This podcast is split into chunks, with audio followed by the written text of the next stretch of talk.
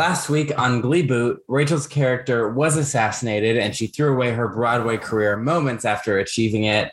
Uh, Blaine was picked up by the last socialite on Earth as a means to uh, some kind of performance career. And uh, Mercedes insisted that Santana co sang on the single of her first album. And that's what you missed on Glee Boot. Glee Boot. So uh, Hannah cannot be here today um, because she's not feeling very well. Um, but welcome back to Glee Boot, the show where we get drunk and talk about rebooting Glee one one episode at a time. I'm Cullen. Alyssa, I'm back. She's back. We've been struggling to get all three of us together for the. I think it's just the back half of season five is cursed. Um, Yeah, I agree. Yeah. Uh, and today we have very special guests with us, the hosts of Glee Aggressive. Yes. Hello. Hello. Welcome. So uh, you guys, Ian and Karina, right? Karina. Yeah. Karina, Karina. I should know because. I'm pretty sure I listened to your episode on uh, Life's But a Song as well as some of your own episodes. Well, thank you very much. Yes. um, you guys are kind of rewatching Glee, and you're in season three right now, right? Yes. So we are in season three. We are kind of in our beginning of our journey with season three, and I am rewatching it, but Ian has actually never watched all of Glee. I do remember correct. that. He Yes. Fresh faced, new blood. A joy for me to watch him watch. Yes. I can't Um, what watching this episode was like for you because I imagine the jumping quality was was quite a dive. I mean, I- so right, all of that is correct. Um, and like the conceit is like before 2020, really, and uh, therefore before starting the podcast, I really had only seen like four episodes of the show. Um, and two of them were, were like I was just listening to um an episode that you guys recorded from an episode we just released. Um, and I was at one of those like preview things before the series even premiered, like back in 2010, 20, like 2009.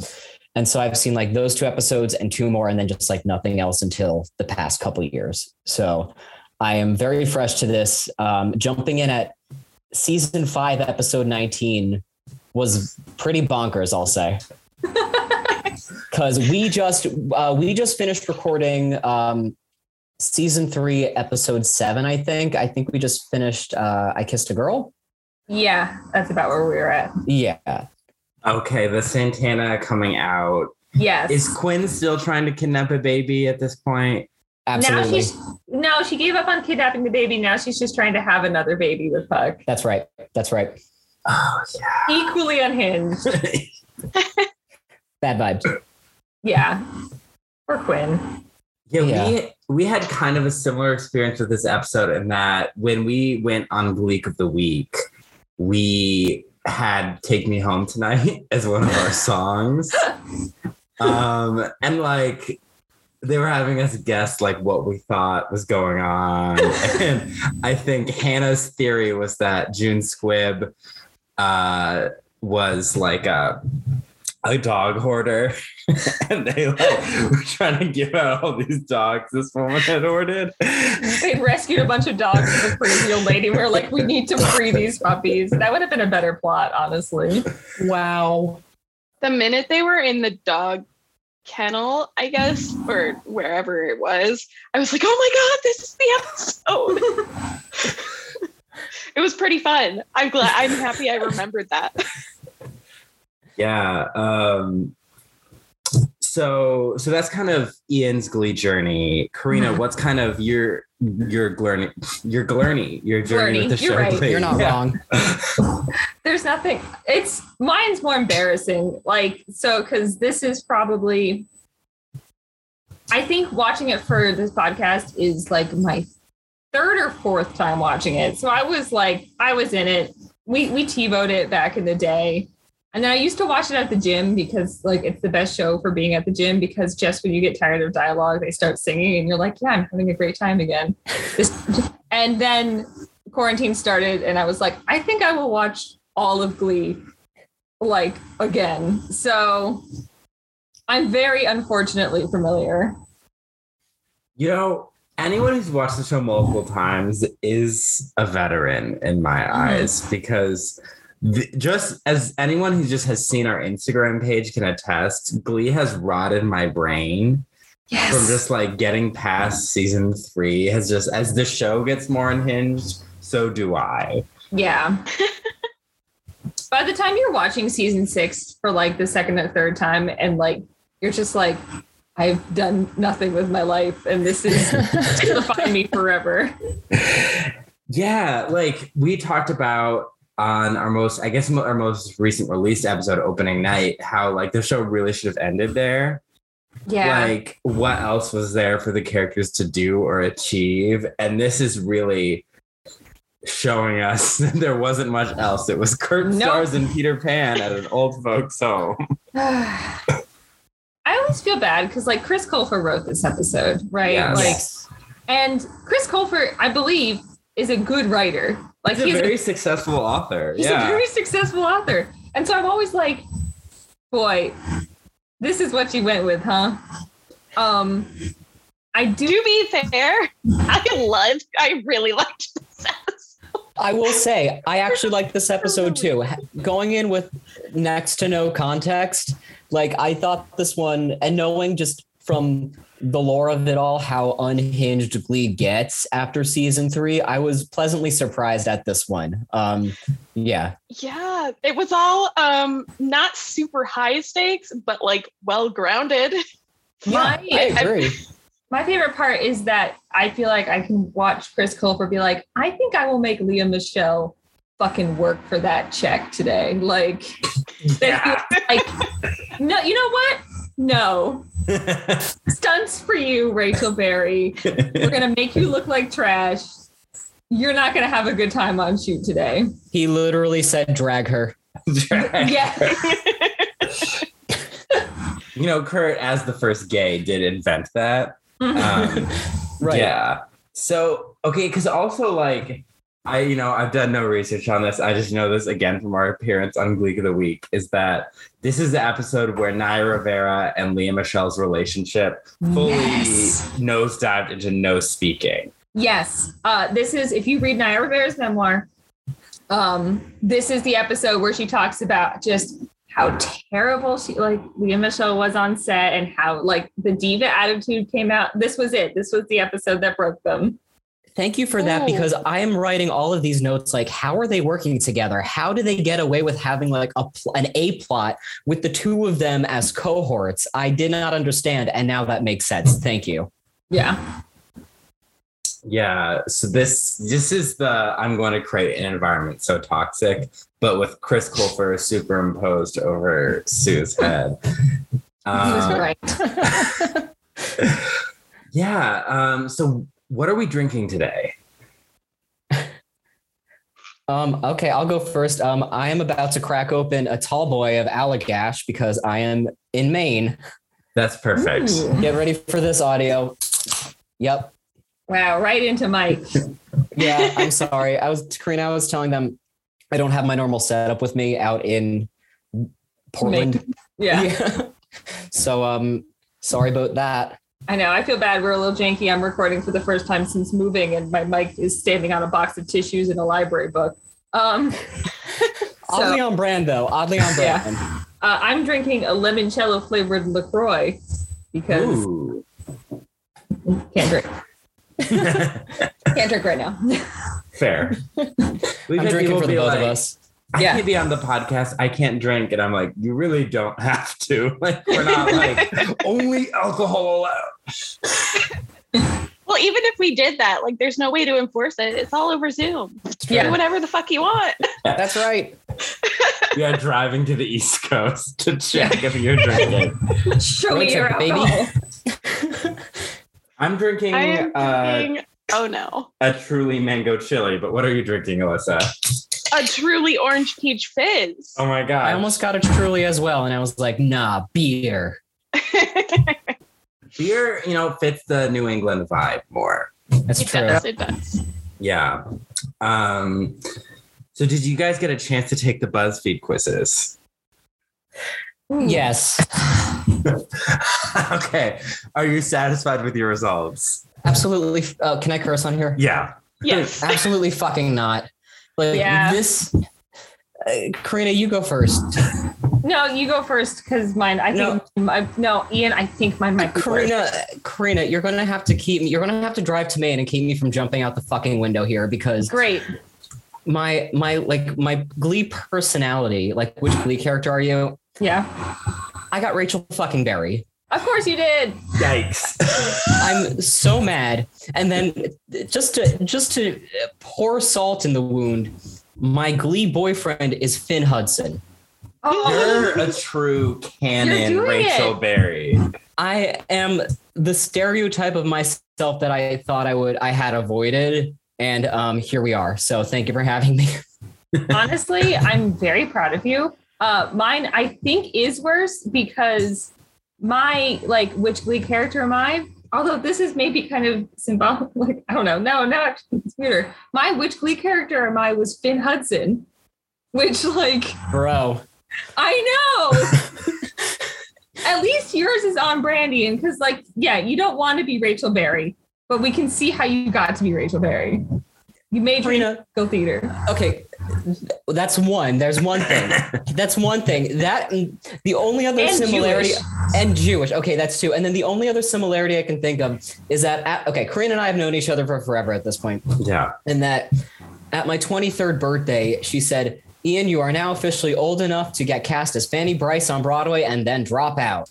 And I went, okay. I don't I don't remember saying that to you, but that's the funniest thing I could have come up and told you.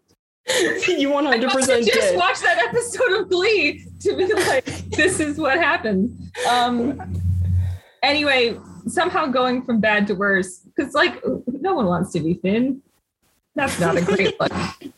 I'm also not even that tall. Uh my Glee boyfriend is Artie, which Aw. depending on the day is either Right. fine or I'm gonna get like verbally abused. So Yeah, Hannah's Glee boyfriend is Artie, and we never let her hear the end of it.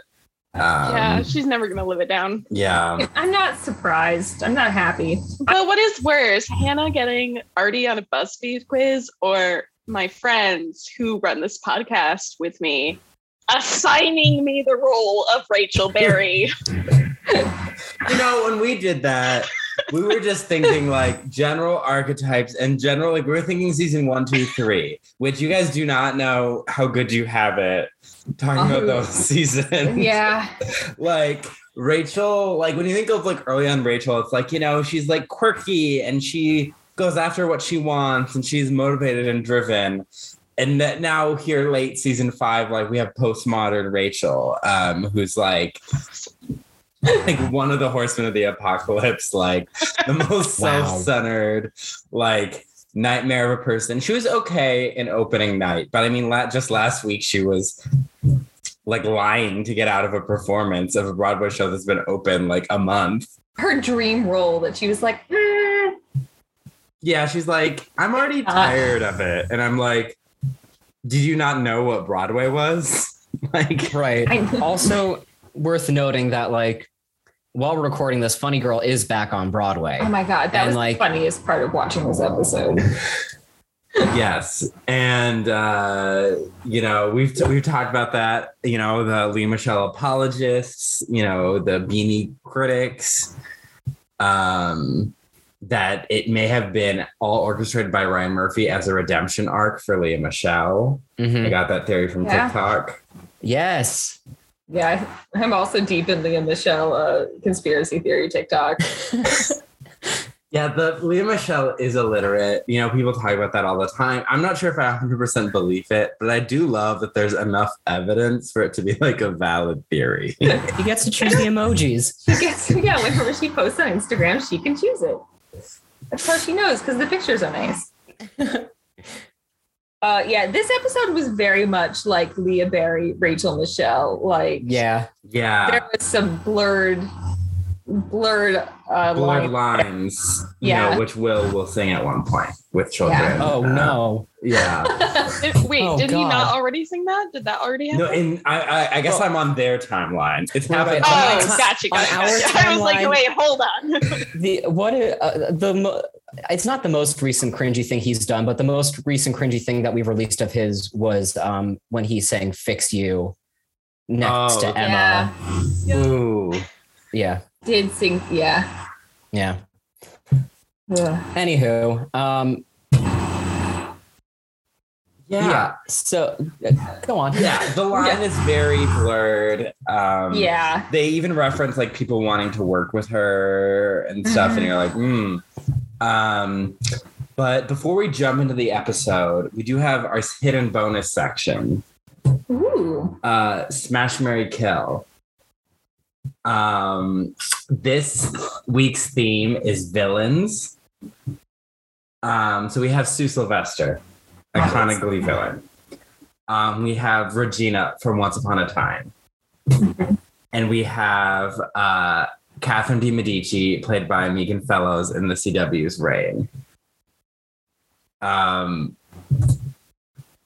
this is your. Ch- I'll go first, so you can, if you need to Google. I each have to. Google the third Yeah, one. same. Um, What's the Catherine Queen Catherine from Reign is the third one. okay? Yeah. Um, but I think I will marry Queen Catherine because she is a queen. Um, she has a lot of money and influence, um, and she's hilarious. I will sleep with Regina because she wears insane outfits and looks amazing doing it. Um, and she kind of has a redemption arc, so she's not totally evil. And I will murder Sue because after five seasons of Glee, I have lost all love or patience for Sue Sylvester. And I think the world uh, should be spared more interactions with this uh, maniac. So I will murder her.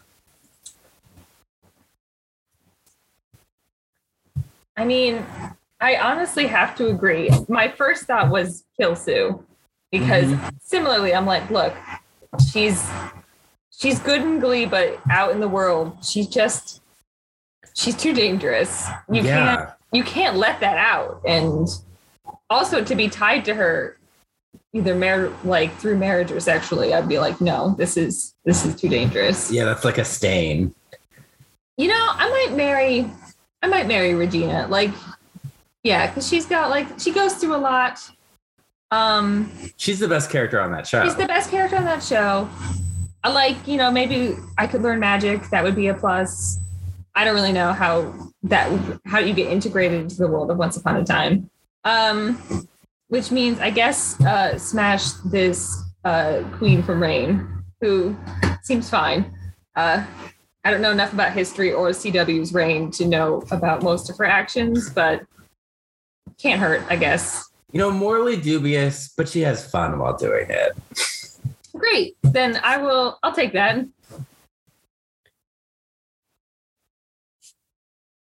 Uh, so I have seen none of these series as is, is so I'm just mean- going off of vibes. Period.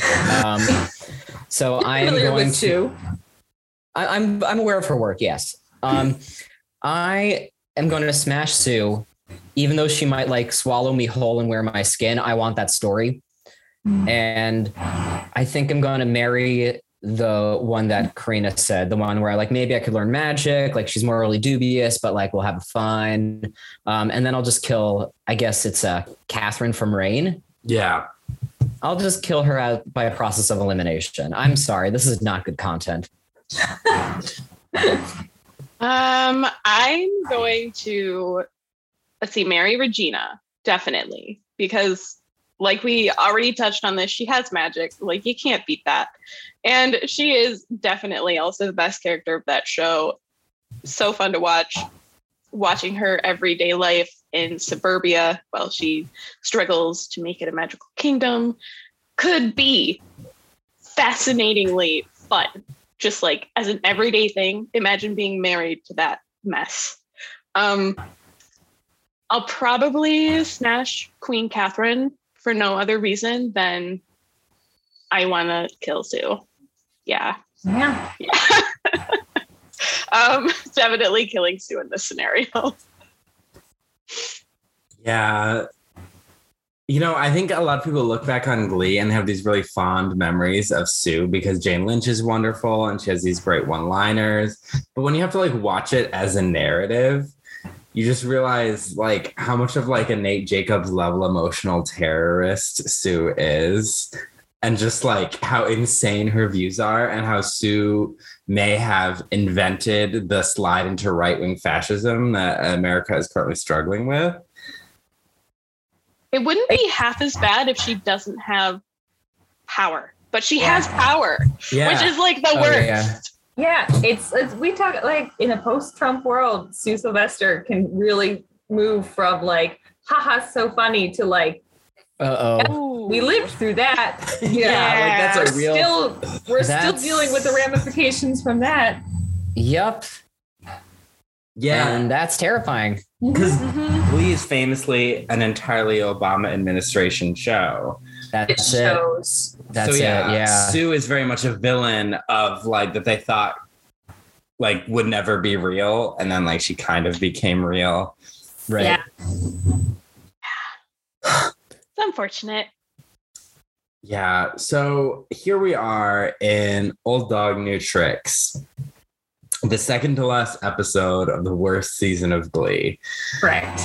Um, When did Santana go blonde? You've been watching season five. When did that happen?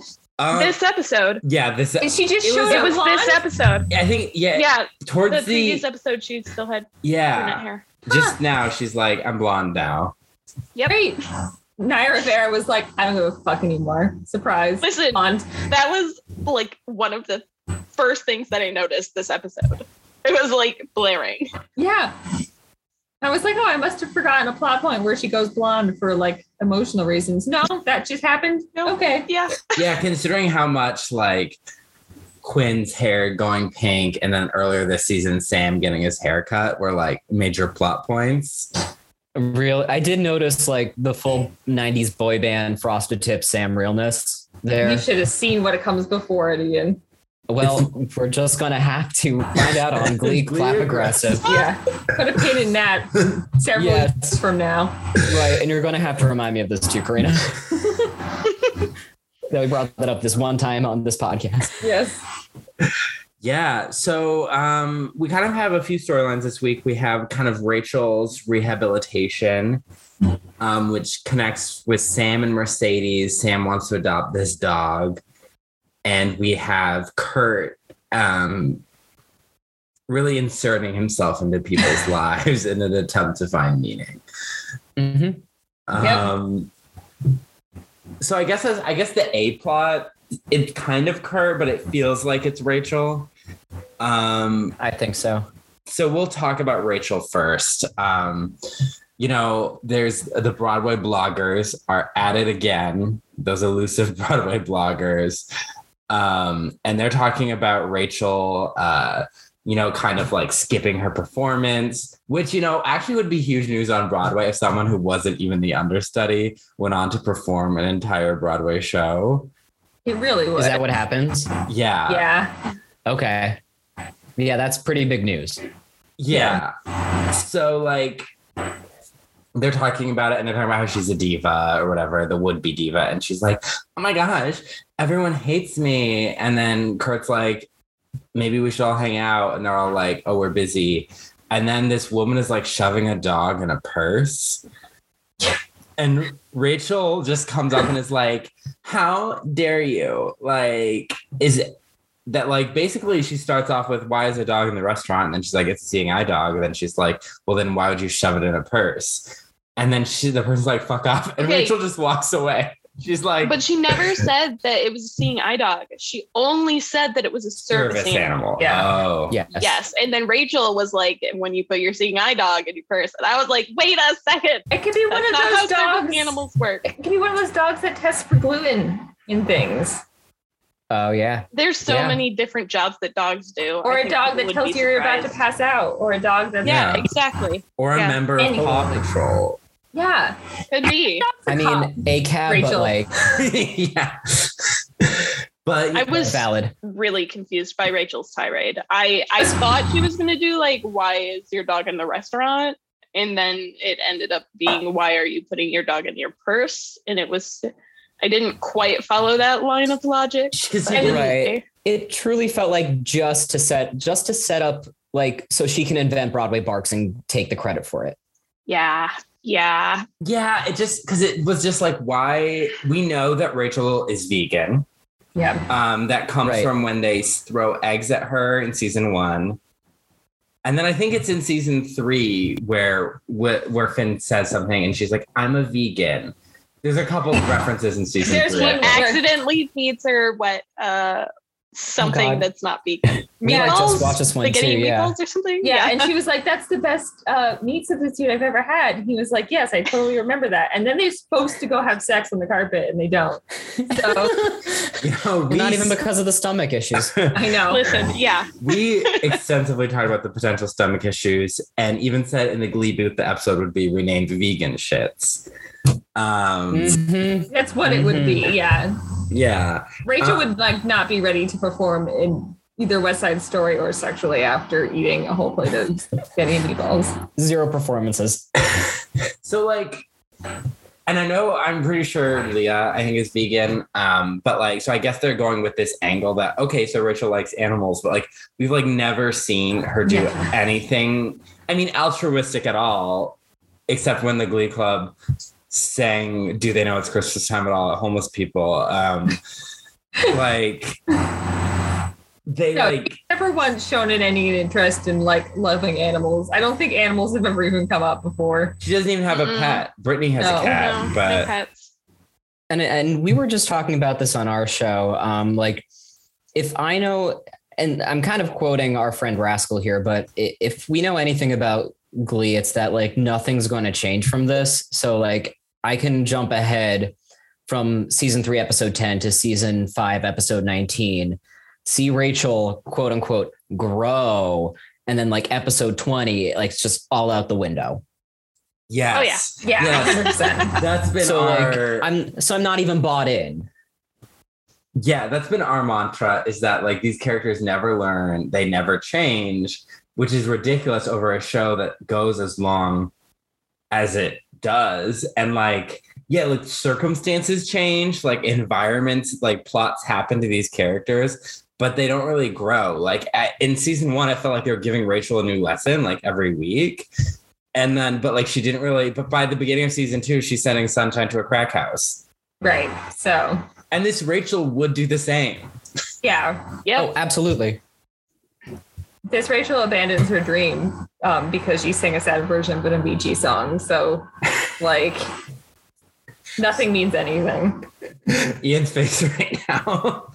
I, I like again. I, I the good thing. What I thought about this episode was like I felt like I could jump in and like not too much was spoiled for me. Um, Yeah. At least from like what I had known out of context. Like it felt pretty fresh. Um, like, um, but I also had so many questions of like, what's so big about her missing one performance? Where's her understudy? Who is her agent? Shouldn't her agent know that she's that she missed work to film a pilot because it probably paid more and that was probably part of the contract? Like this is all the stuff I'm thinking about with no context and as a theater professional, but you can ignore me. I don't think Rachel has an agent. That's okay. I'm calling bullshit right now. Yeah. No, she I think tech- she's just She does not. she gets an agent in uh backup plan okay. after Wait. premiering When? on Broadway. When she is in the IC ICA, basically ICM, and they're like, you should and they tell her you have a face for radio. One of the million times they're trying to convince us that Lea Michele is ugly. That was not this episode. Was that last Yeah. episode?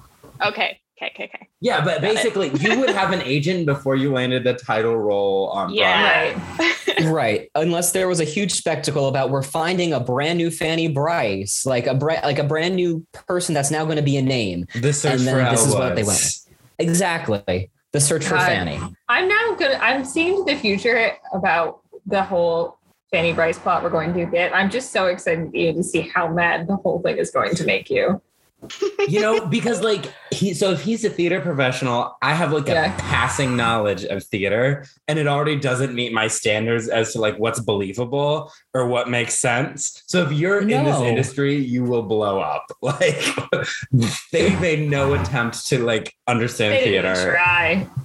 And I mean, like, we just got to a season where there's like, hey, there's finally more than two white male writers in the room. Maybe there's going to be more context. And I'm like, how, how, where, where, where's the research? Where is any? I, anyway, I know I'm, I'm splitting hairs on Glee, but it just, I was watching this whole thing like, what, wh- how do they not, with Lea Michele being there, you'd think she would at least be able to say, hey, more remunerative employment is an actual clause or whatever. Anyway, I'm sorry. I'm talking I'm about pretty sure on contracts. this point at Glee, no one wanted to be there. Fair. Do agents in theater actually do shit? Yeah. That's great. Yeah, Hollywood. Congratulations. Hollywood Oh my God, thank agents do not do not. Yes.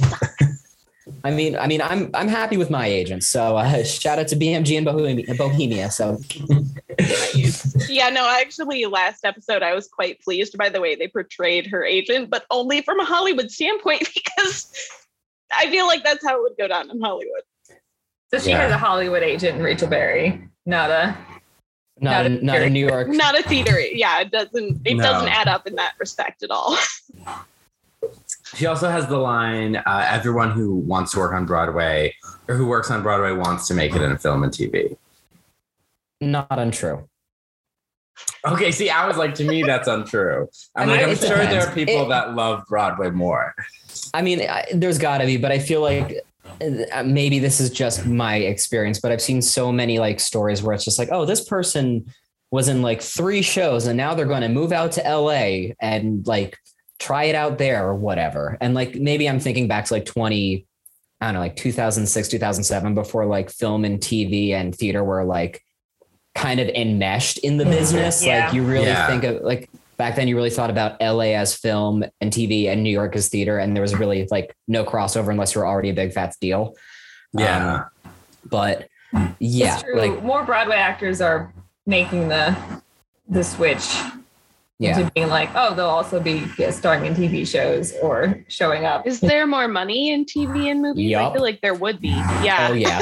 yeah. Oh yeah. I mean, I don't know pretty much anything about Broadway, but I feel like this is where the money is. Overall, yes. I mean, because this industry revolves entirely around money, so that makes sense. Yeah. I mean, yeah, Right. as someone who began as a playwright and then switched to screenwriting, it was because if I want to have, have a chance of making any money, a chance. Mhm. Yeah. Um, so okay. So yeah, Rachel is like so then they see, okay, Rachel cared about something for the first time. And they're like, I guess this is your cause. Um, so Rachel and Santana, they're starting Broadway bitches.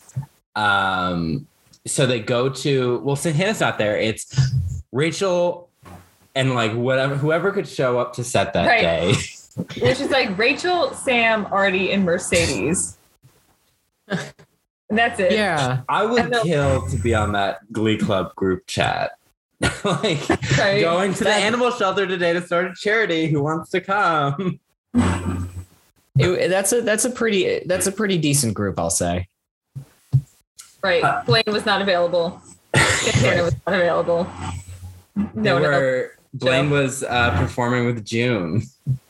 Yes. Yeah. Yeah. Yeah. So they go to this animal shelter and they're talking about like, yeah, a lot of these dogs like were overcrowded. They have to be put down, you know, and like the overcrowding in New York shelters. And Rachel's like, okay, like, do you know who I am? And he's like, okay, not really.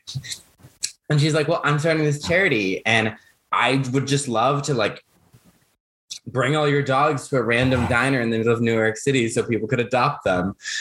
And the guy is like, sure, you can fill out some paperwork. Well, it's not even the diner yet. She's just like planning to be on the street. Yeah. right. Okay. Because later she's running like a street fair in New York, which, how? So okay, so here's the thing. and like this is part of why I couldn't stand this plot line is because this already exists. Bernadette Peters and Mary Tyler Moore invented Broadway Barks in 1999, which is exactly this. It is not showcasing, but it is an uh, it's a dog adoption fair that happens in Shubert Alley and it's a whole big fat deal and they get all their celebrity friends to like help with the auctions and with the performances and like it's this it is this exact plot line and that's why like i i was not bought in at all because rachel berry just thinks she invented broadway barks and i am like no absolutely Probably not Rachel would know about that too. rachel Oh, would she would. absolutely know when bernadette peters and mary tyler moore create a charity together Yeah. Well, also, like, I feel like the logistics, you'd have to be Bernadette Peters and Mary Tyler Moore to get New York to let you to have a street fair. exactly Also, like to let a food establishment host a dog party, like Yeah. his diner, Yeah. and you can't just be like, I'm gonna bring 10 to 15 dogs into this place where you prepare food. And you're just gonna be and they're not in cages and they're not leashed, they're just loose. Oh like yeah holding onto them and hanging them around. Um, there's no liability in that, right? right Sad for all the larger dogs. I mean, geez. Yeah, they don't get to come. Yeah. And it's, it's also very much, it feels like they were like, we want to pick a charity, but we don't want to do like homelessness or anything that has any slight relation to like politics and human Right. suffering. So like we'll we'll do everybody loves dogs. Like there's no Chris political Colfer- statements involved in like what happens to dogs. So Right, everyone loves dogs. Chris Colfer has stated his favorite things are old people and dogs, which is why both of those things feature heavily in this episode. So, check and check yep. Um, the thing about this was I they, they roll up to this dog pound, which is more like dog jail because the, it's like the jankiest pound I've ever seen. And I'm also like, oh, this is LA. Like this is what the fact Yeah. that Glee shoots in California is so obvious. No New York City dog shelter would feature such a heavily outdoor area. Yep. I was I like, mean- oh, you're not trying anymore, guys. Even when we get to the actual event, like that New York street, where is that street? That's not New York. well, I mean, as Midwesterners, we have complained long and loud about their giant outdoor lunch area Oh my God, at their yeah. Ohio school. As East Coasters, we've we've complained Right. about that too. yeah, it's like they would not do that. They don't do that. No, Um, yeah, so okay, so um they they're gonna do this, and then the dogs just start barking. Um, for it's the Twilight bark. They need to stop Cruella de Vil. Um, yes. who's played by Emma Stone in the Gleeverse. Um, but uh, they they just they're like, oh, you gotta play music over the loudspeakers, but that's conveniently broken. So It was the laziest writing I've ever heard Glee do at this point. truly. Oh no, normally we play the music, but our PA system is broken. What are we gonna do? Dan carries his guitar 80% of the time. because so- John, the John Mayer. Mayer. Probably my favorite line in this episode. I'm like, we are in a post Dear John world, Sam. Yeah. Um, but he pulls he out didn't his sing a John Mayer song. I got afraid for a second. I was like, oh no, is it gonna be John Mayer? It wasn't. I thought it was going to be Your Body is a Wonderland, truly. You cannot sing that to a dog. I know. that's a crime. I know that, and you guys all know that. Does Glee. Jury's Uh, out. So he starts singing uh, for no apparent reason. I'll stop the world and melt with you, the Sky High anthem. I was gonna say the song best known from Sky High. yes. Um, and they all just kind of join in and run around. There's a lot of Rachel Sam interaction. yeah. Um, which And we why? I wonder I don't know. I wonder why. Um, and then um, that make then they just start releasing all the dogs from the cages. Yeah, you can't do that. Yep. Well, okay, here's another question. This when they first walk in, the guy was like, We take them on walks five times a day. And That's they great. go running in in five times a day. Like, how long are these walks? It's gonna be an all day How walk. big is their staff too? They had a lot of dogs. Yeah, Yeah. I know. How big is their campus? That's a really well-funded dog park or dog shelter. very much. Yeah. Like Right. most dogs, I mean, they're getting a better life than at someone who adopts them, where people like work eight hours a day and then they get a walk in the morning and a walk at night. Like, Yeah, my dog does not get five walks a day. Sorry. no. Oh, poor Wanda. She doesn't want to go take five walks a day. Yes. That's true. That'd She'd be be like tired. most of the day. exactly. Yeah. Yeah. So um yeah, so they they sing the number and then uh, so the charity is moving forward. Santana is Rachel's like publicist. They're gonna do a performance with uh Rachel Santana and Mercedes. Um and Kurt, you know, we'll just briefly touch on this. Kurt is like, oh, I could perform. And they're like, mm. And he's like, oh, is it only for, it's not amateur open mic night. It's only for famous people. And I'm like, Santana isn't famous. She's done one Broadway show and may or may not feature on an unpublished album Yeah. and a yeast to Got a Fat commercial, commercial. Yeah. Oh, yeah. Yeah. Oh, right.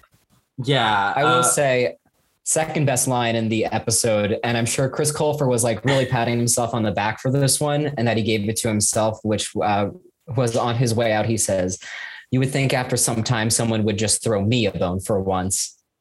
I didn't even catch that. like I heard the line, but it didn't throw a bone. I had to pause just so I can write that down and like circle it and underline it. It was just Chris chef's Colfer kiss. dog joke. check and check. It is true that as mainly, I'm trying to, not in seasons one and maybe two, but by season three and then following seasons, Kurt is the like the gay best friend trope to a T, who's like Yeah. very over, like they're always he's always helping them, and they very they don't really do anything for him. You know, season one he was kind of like kind of predatory um and Yeah. you know kind of doing his own thing. And like season two like they were kind of they tried to help him when he was being bullied. Yeah. um but by season three he's you know yeah he's become kind of an accessory. Um so yeah so i get that and we'll talk about that in kurt's storyline. But so they're like moving forward with this charity and they santana got kurt or got rachel this dress from a designer that if she's photographed by the paparazzi wearing it. She gets to keep and she's going to walk all these dogs down the street. Um and so like she and Sant- she's walking down the street santana's following her. Blaine and artie are waiting because santana tipped off the paparazzi. And then blaine and artie are like is that funny girl star rachel berry and they all just turn and she's like hello hello she's channeling her best jenna from 30 rock um, That's it. Yeah. you know, like I'm walking these dogs. I just I love the animals and uh Broadway bitches, you know. That's definitely the name of a charity that will make people feel comfortable and will get a lot Right, of you can put that on TV for sure. Like not even not even Santana's idea. That was like Rachel's that came from Rachel's brain. Yeah. Yeah. Um so yeah, so then they're like all watching and then so one of the reasons when I was poor in Boston that I didn't sign up to become a wag walker is because I was like, what if I have to walk like a huge dog or like a bunch of dogs or like all that like so much could go wrong and people love their dogs. It's like their child, you know, like it's why I wouldn't want to babysit like a baby because like there's like so many things that could go wrong Yeah. that could result in them dying. Like once a child is like slightly aware, like you can communicate. There's like the the situations that would result in that in serious death or injury are like much harder to achieve. But like babies and dogs, you can't communicate with. You can't like you can, but like you know what I mean. Like It's a lot harder to try to convince a dog not to misbehave because the, their grasp of English is very rudimentary, much like a baby. exactly, Exactly. And like Right. and they're also very precious to people understandably they're all delightful you know but so a man is like eating a hot dog and the dogs are like excited and like they all just start running and uh she she's dragged Truly drag her. Literally. across, Across the, the street, screaming. A shoe is left behind. Um, you know, I would have loved if this was the last time Rachel appeared. This is it. show. In the Oh, snap. Oh my. God. Ugh. And, like, Last thing we see is her shoe. They don't even say she's dead. She just we don't She's know where gone. the dogs took her. Bye. And they never bring her up again. yeah, they're just like, No. oh well. They just like still can't listen to Who Let the Dogs Out to this day. That's an, I can't believe they did not perform that song in this episode. right? Missed the opportunity. True. Yeah. The, I guess Werewolves of London made sense. Like, and I guess Yes. Take Me Home Tonight Kind kind of. of. made sense, but like the I feel like there are more dog themed songs. Instead of, Listen. for whatever reason, playing I'll Melt With You while they're literally letting dogs out of cages, they could have been doing Baha Men's Who Let the Dogs Out.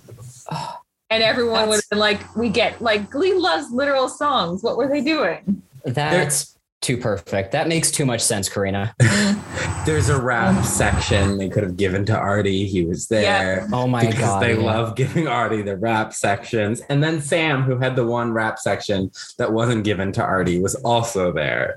Yes. Also, this is very just specific for me and for the cultural moment that we're in as of like the past week. But there's Hounds of Love by Kate Bush. Mm, yeah. And I just really like Kate Bush, and I think Santana would have done great with Hounds of Love. Would Rachel have done great with Hounds of Love too? Sure. I don't want her to have it though, so It's in the Glee boot. I'll put it there. the Yeah. Kate Bush episode. Yeah. Yo, I'm down. Honestly, see, season five of the Glee boot, they're doing a Kate Bush episode. Sounds a lot better than uh, a dog and old people themed episode. it's true. Yes. So that would at least be cohesive. Yeah, um, because we've kind of talked about how we think moving, even from the beginning, d- following Rachel to New York was a bad idea. Mhm. They should have stuck with the school, which, as much as you don't want a Will centric show, I was like, I actually like the school storylines in seasons four and five were the more interesting ones, Yeah. rather than Rachel achieving all her dreams with like no effort. Yep. Is is Schuester still a character at this point? He was Uh, on two episodes ago for So kind of. yeah. Okay. Sort of. There's Okay. actors' names appearing in the credits that are not appearing in the show anymore. Okay. So Yeah. it's not like he was completely written off or left or what have you. No. No. No. They I mean, I think they finally just accepted that, you know, I feel like in season one, Will was the protagonist and just people clung on to Rachel more. And at some point in the show, they all kind of realized, wait, everyone kind of hates Will. Yeah. and Rachel's our real protagonist. Um, because someone, a high schooler trying to fulfill their life dreams, is a lot more compelling than a grown man trying to relive their childhood dreams. Yeah. Ooh, yeah, not. Mm-mm. Fine. Which, I mean, no, but that that could be done, but not if you're gonna portray it as like hundred percent pure and altruistic. Yeah. And also, they were like, teenagers are watching this show and we need their money. So, Yes, Valid. they're the ones buying the singles on iTunes. yep. Mm-hmm. Um, so um, Rachel's dragged. Um, and then she's like, I just need to recover from the the fall and like work on my benefit. And then so they're like doing the the fair. And uh Santana's like, you're gonna photograph oh, because Rachel also has to buy the dress now that she ruined because she was dragged Mhm. three blocks in Mhm. it. Um, which technically Technically, She was are you going to say the same thing? She definitely got photographed. she did, it. yeah. Yeah. But also, like, if she is making a star salary on Broadway and she is filming a pilot, she can afford it. True. Hmm. Yeah, I don't understand why Ra- she wants it for free. yeah, I guess that's Wants that's to be a hashtag influencer. uh, yeah. To be fair, I think anybody would want it for free. Mhm. But rich people Fair. get free stuff all the time, and they get used They to do, it. That's also Yeah, which which I don't bullshit. understand. I know. I hate when like people are like no handouts for the poor, but they're like, here's a free iPhone, Lady Gaga. Eat the rich. Yeah. The rich. Like I like like I like Lady Gaga, but I doubt she even wants that iPhone you're giving her.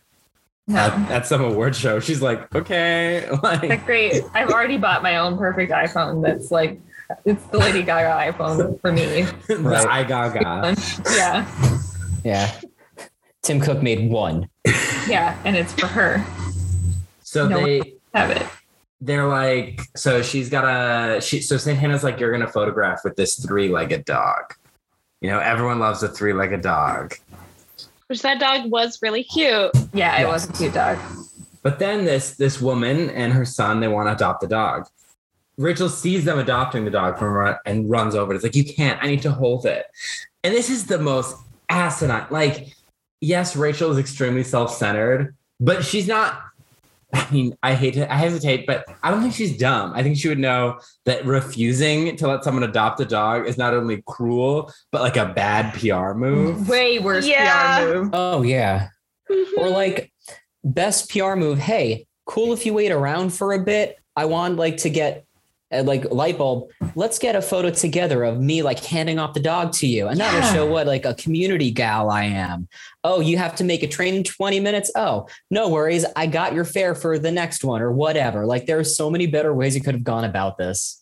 yeah. I mean, And- also like people had iPhones at that point. Like Santana could have been Really? like, okay, we'll get Take the another dog. We'll get another dog for the professional shoots. But yeah, a photo of you handing off this tripod dog to a, a little boy in need, like that's gonna be your best PR that you can get. Yeah, because Santana's like just hand over the pooch and nobody gets hurt. And I'm like, again, Santana is smarter than this. She talks Yeah. about how she maintained Much a double smarter. life in high school.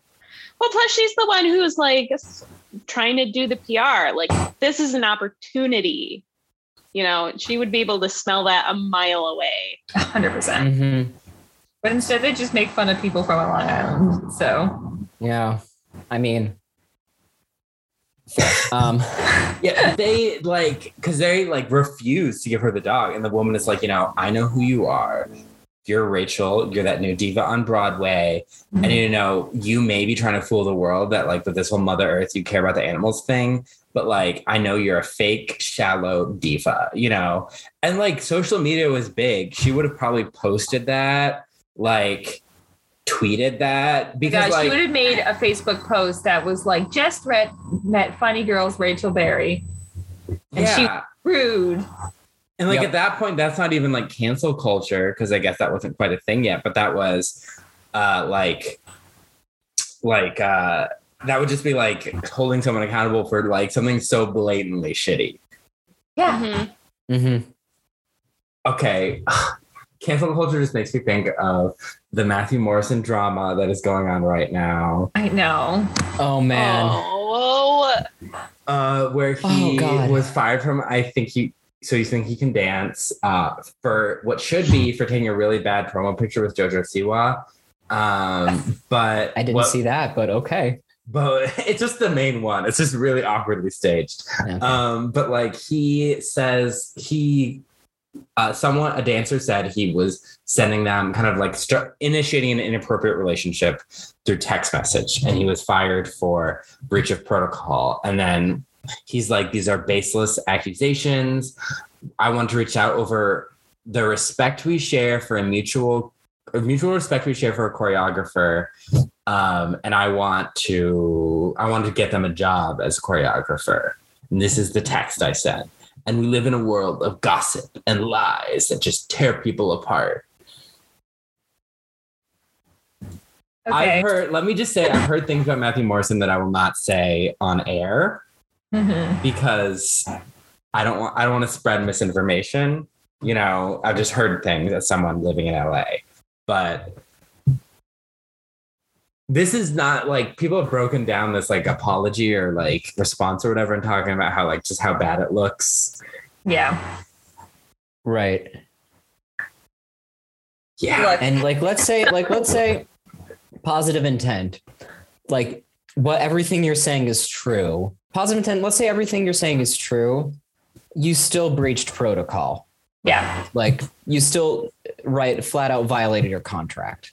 Yeah. Even if your intent was one way, if it was taken a different way, like you have to Totally. accept that. and also trying to get someone you may not know a job just Right. from what I know about Hollywood and the exchange of favors and how often that's used in kind of a dark way, like to me that seems weird. Right.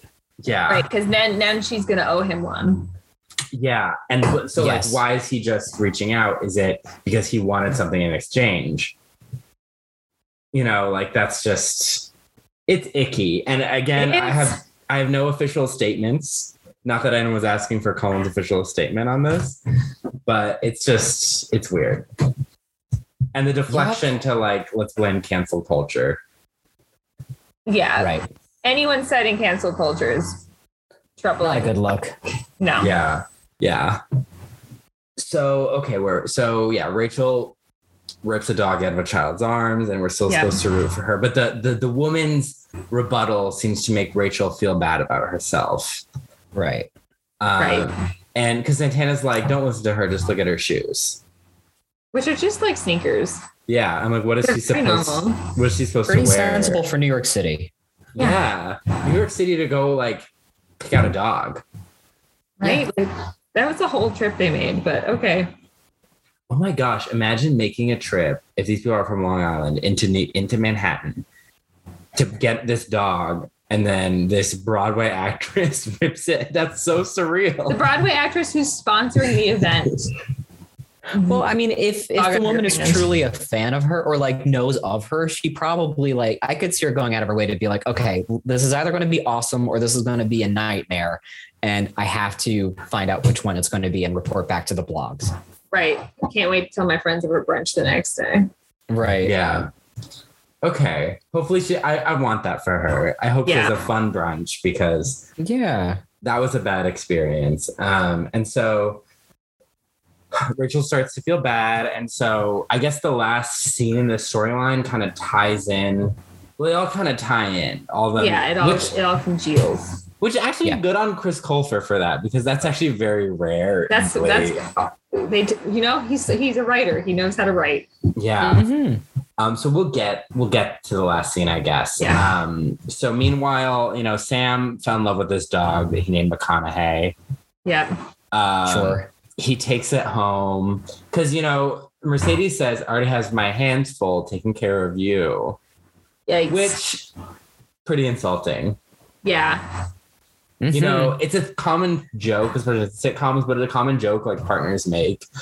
Um, and it's never as endearing, I think, as the people who make it think it is. No. right. No, Yeah. it's insulting to Sam. To Yeah. Like, no, you're not a responsible enough human to own a dog. And I'm having to act like your mother. Ha ha ha ha. Yeah, like later she Mhm. lays out why it would be hard for him to have a dog in like a logical, Right. realistic way. Mhm. But at the time, she just resorts to like, "You're a man, baby," and I never quite get the "haha, you're a man, baby." Because I'm like, why would you want to date an adult baby? Right. Right. Truly. like you're choosing to be in this relationship, Mercedes. Like, You don't have to do that. yeah. Um. So then, yeah, he's playing video games with Artie. Again, classic American television scene of the oblivious man playing video games. I do Just- like Artie and Sam just hanging out though. Like that's nice. doing bro things. Yeah, Artie and Sam are getting some like actual interactions. I feel like when they were in high school, they had like five total. If that, yeah. Good point. Yeah, um, At least from what I've seen so far. yeah, it doesn't increase that much when the other kids graduate, surprisingly. Yeah. Sure. Um, you know, and so they are playing video games, and then the place is a mess. It's disgusting.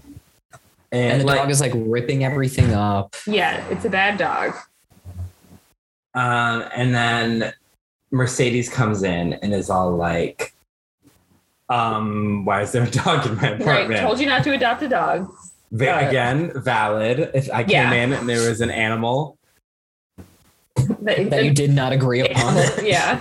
yeah, like what? Um, and so uh, he's like, I take care of Artie all the time. And Artie's like, what? Whoa. Yeah. What?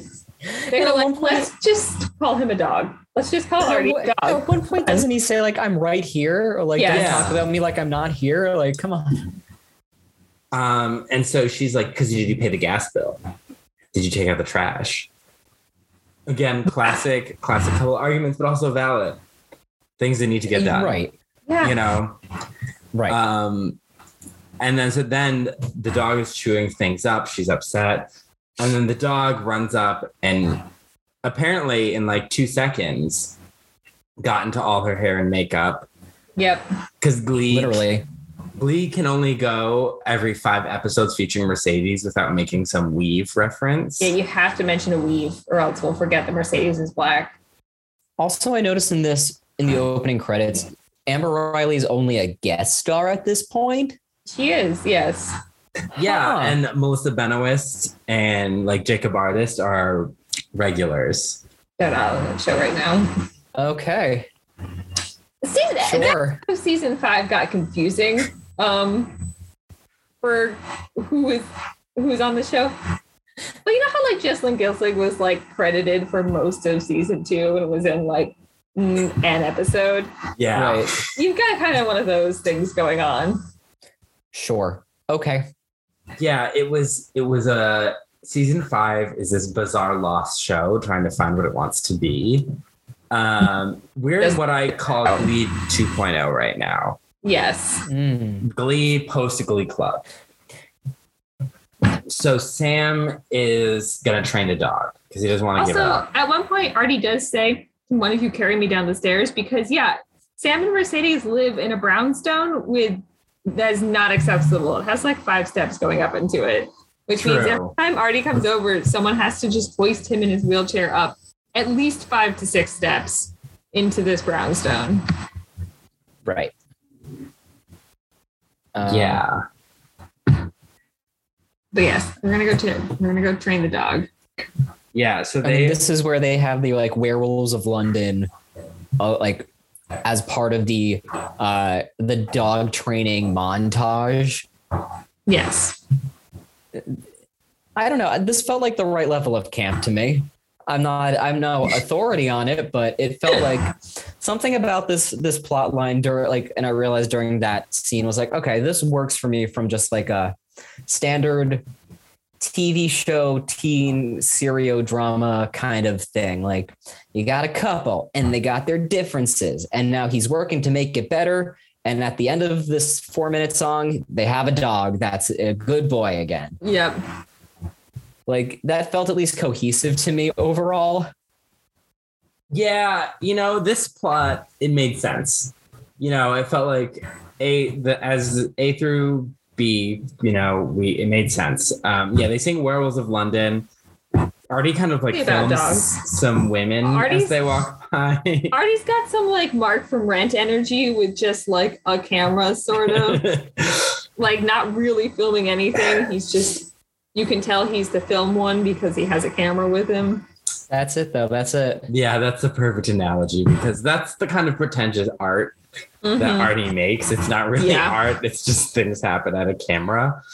Look, Um, as someone who is coming from just they just did west side story and now i'm here good for artie for following his dreams It's true. He does he does do that. Yeah. Um Artie is like two like one plot away from from here on in. I shoot without a script though. like he he does if they if they cared more about Artie on this show, he would absolutely go through that plot line. oh my god Um, so they, yeah, he's a good boy again by the end of the number. Um, and you know, Sam is trying to convince Mercedes to keep him, and Mercedes is like, you know, what if I go on tour? And Sam's like, well, what have you thought about me coming home alone to this apartment with, you know, no company? And she's like, what if you have shoots? You have 20 hour shoots. And he's like, we'll get a dog sitter. Um, which Yeah. is expensive. But if but Very also expensive brownstone, like so. well it's, i mean so a question what is sam doing now he's because a model. oh okay Yeah. So, but honestly, like a working model and uh, someone who's going on tour Yeah. should have enough money for a dog sitter. right Yeah. Um, or at least enough to say like hey f- a, a friend of mine from high school because that's what the show is about live in my brownstone for a month and take care of the dog well, um right now, I think Blaine is technically living there, Yeah, I think so too. And Okay. at one point, Mercedes walked in last episode coming home, and Santana was just there. So maybe Santana lives there too. So like somebody would be home to watch the dog. Like when Alyssa, when we lived together, when she was out, I would take Just care of her the dog. cat. Yeah. And it's also like Mercedes is like, well, who's who, who's going to be there to give hand off the key? I'm like, I mean, I'm pretty sure if you develop a relationship with like a dog walker or a dog sitter, you just like you just have one. Right. They, they just become part of your lives and your routine. People who are way more famous and have way less time successfully own dogs Right. the time. Yeah. it was it was weird, but it kind of made sense. And Sam points out, you know, like I took care of my family. I made sure my brother and sister got to school. I um Point to wasn't- Glee for remembering that that was like a big part of Sam's life. yeah. Oh, absolutely. Point for continuity, as we say on our show. Um, Mhm. It's so But, like, rare. and like and this also was an instance where i was like yeah this this is all valid stuff that he's saying and that she's saying like Yeah. i, I get that i get all of this yeah, like he's like, yeah, I may forget to do things sometimes, but like I'm still like a responsible adult, you know. Yeah. Um, again, valid because why else would Mercedes be dating him? Um, Sam is one of the he has his moments as everyone on Glee does, but he's one of the most consistently like good person characters on this Yeah. show. Um, you know, he even was an underage stripper for his family. So like good on you know, I can't have you I was just realizing, wait, has we'll Ian got get to to that, that, yet? also here's the thing like the way my memory works like we'll finally get to that episode and i'll be like why does this sound familiar Yeah, so that's that's what with Alyssa too. With Alyssa's memory is I'll just like we'll say things Yeah. and she'll be like the fuck, and then like we'll get to it and she'll be like what the fuck, and it's like just as fresh. Don't worry about it. Glee is like goes into a black hole in our brains. Right. like- That's good because I feel like the curse of having a Glee podcast is I hear certain songs, I hear Yeah. those things, and Glee comes to mind, but I'm the only person still thinking of Glee in the year of our Lord 2022. I don't know. Disney Plus has been making a troubling amount of press God. about that they have Glee now. Well, Because Disney is Disney Plus is pressed for any content that isn't just That's like true. the animated classics and Star Wars and Marvel. Um, so they're like, look, we have like a fun teen show that's a little edgier than High School Musical, the musical, the series. Um, sure yeah, I wonder if it's gonna get those content warnings that they put in front of like Peter Pan and Aristocats. Um, because I The- feel the- like this Glee did- needs the- one. the, this didn't age well content warning Yeah, yeah. like we certainly need one.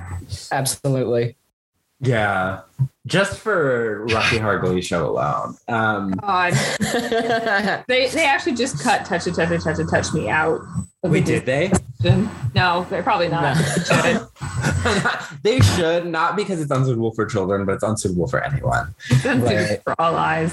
or emma or Jayma Mays Yeah, honestly. Unsung, unsung hero. You know, truly truly delivered great performances with little material given to her of note. Um, made a meal of it Yep. So okay, so they're uh so that's kind of the end. They're they're gonna find someone to adopt McConaughey. Yeah, And they fine. do Right. in the final number pretty easily. Um Yeah, they kind of just hand it off to an old guy and is just like, okay, this is it, I guess. I guess I guess that's it. Yeah. In the middle of a musical number. which I guess that's like it does feel like an easy resolution, but at the same time we wouldn't want to have them be like forced to bring the dog back to the shelter and like Yeah, no, that would be really sad. especially Right. if They talked about how this is a kill shelter. yeah. yeah. Ugh. So I guess let's let's talk about Kurt. Let's talk about Kurt. And June Squ- okay, June Squibb. What is her character's name again? It's like Maggie. Maggie something. Okay, I'm glad Like because I just see her or like Bennett June or- Squibb. Truly, like all of my notes just say June Squibb sends herself flowers. Like, Yeah. June Squibb is this. She walks into the diner, and she's uh, this. She's she's wants to post a poster for her Peter Pan performance Yeah. at you know her retirement home. Which let's briefly mention weird show for a retirement home to do. Oh my god, yes. The tech required. Yeah. Right? Like that harness that they have at the end, I'm like, that's not cheap. No. In in the multi-purpose room? right? Yeah. That's not even a real stage. And they're just like, and also like you're just not gonna you're just gonna do a show with like race stuff. Yeah. Oh Right. yeah. They started, I'm like, ooh, there's a lot of white men in Indian outfits, like a lot of uh, caricatures of indigenous people. I know that's what happens in Peter Pan, but I don't like it. Uh-oh. Yeah, it's like just an easy the easy fix is not to do Peter Pan. Yeah. Also, like, I wasn't even thinking so much about that as much as I was thinking, like, can we just do any other show? I just don't like that show. So Yeah. I just don't want to have to sit through a plot line where Peter Pan is involved. You know, as a child, a little white child who was very into Peter Pan, the Disney movie. I remember when my mom would get us CDs that had like Broadway songs, and it would be like the like the Mary Martin, like Peter Pan or whatever. I'd be like, "What is this? This isn't Peter Pan. Why is Peter Pan a girl?" You know, like again, this these were the criticisms of a child, not like fully gender nuanced or whatever. But it was just, I just, I was, I've never been into this Peter Pan. I saw it performed by a high school, and it was, I mean, it was nice, but like the show's weird, Yeah. very plotless. Like the Disney Yeah. movie has much more of like a cohesive A then happens and B then happens like plot. And like, they're just too many spin offs and prequels and like, like, source material offshoots out there at this point and i'm just tired of it. Like and like don't get me wrong i've i've done a production of one of these offshoots and peter and the starcatcher is one of my favorite plays but like i got those two and i'm like i'm done. Like i don't know. Do do guys and dolls and i don't like that show either but come on just Yeah. do that. Do Seussical. I don't know. It was Seussical, honestly. i love Yeah. Seussical though so Yeah, like Peter Pan is weird that there's people treat it as if it's a fairy tale, but it's not, and it's not in the public domain, which is interesting. right Um, but so there's a lot of like, yeah, it has so many sequels and spin-offs. And I read the book as a kid and I like enjoyed it, but I the main thing I remember is that every time you breathe in Neverland, an adult dies.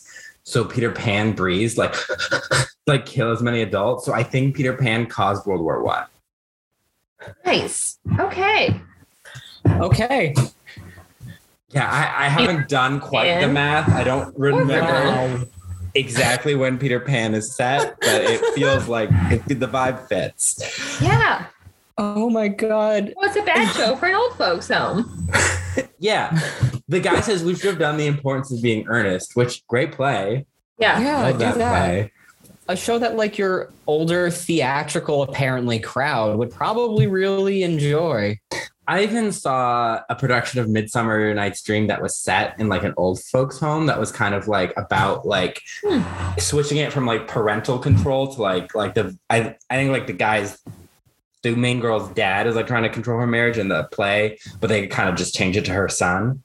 Like kind of Mm. that dynamic. That's cool. Yeah, you know, like there's a lot you could do in an old folks home that's a better fit than Peter Pan. Absolutely. Yeah. Uh, so she's, but she's, she's, she's. We find out that she's loose from this home. From like her Really? the choice to dress them in all white and make them look like what you would think of if someone escaped from an insane asylum is is the it's a choice.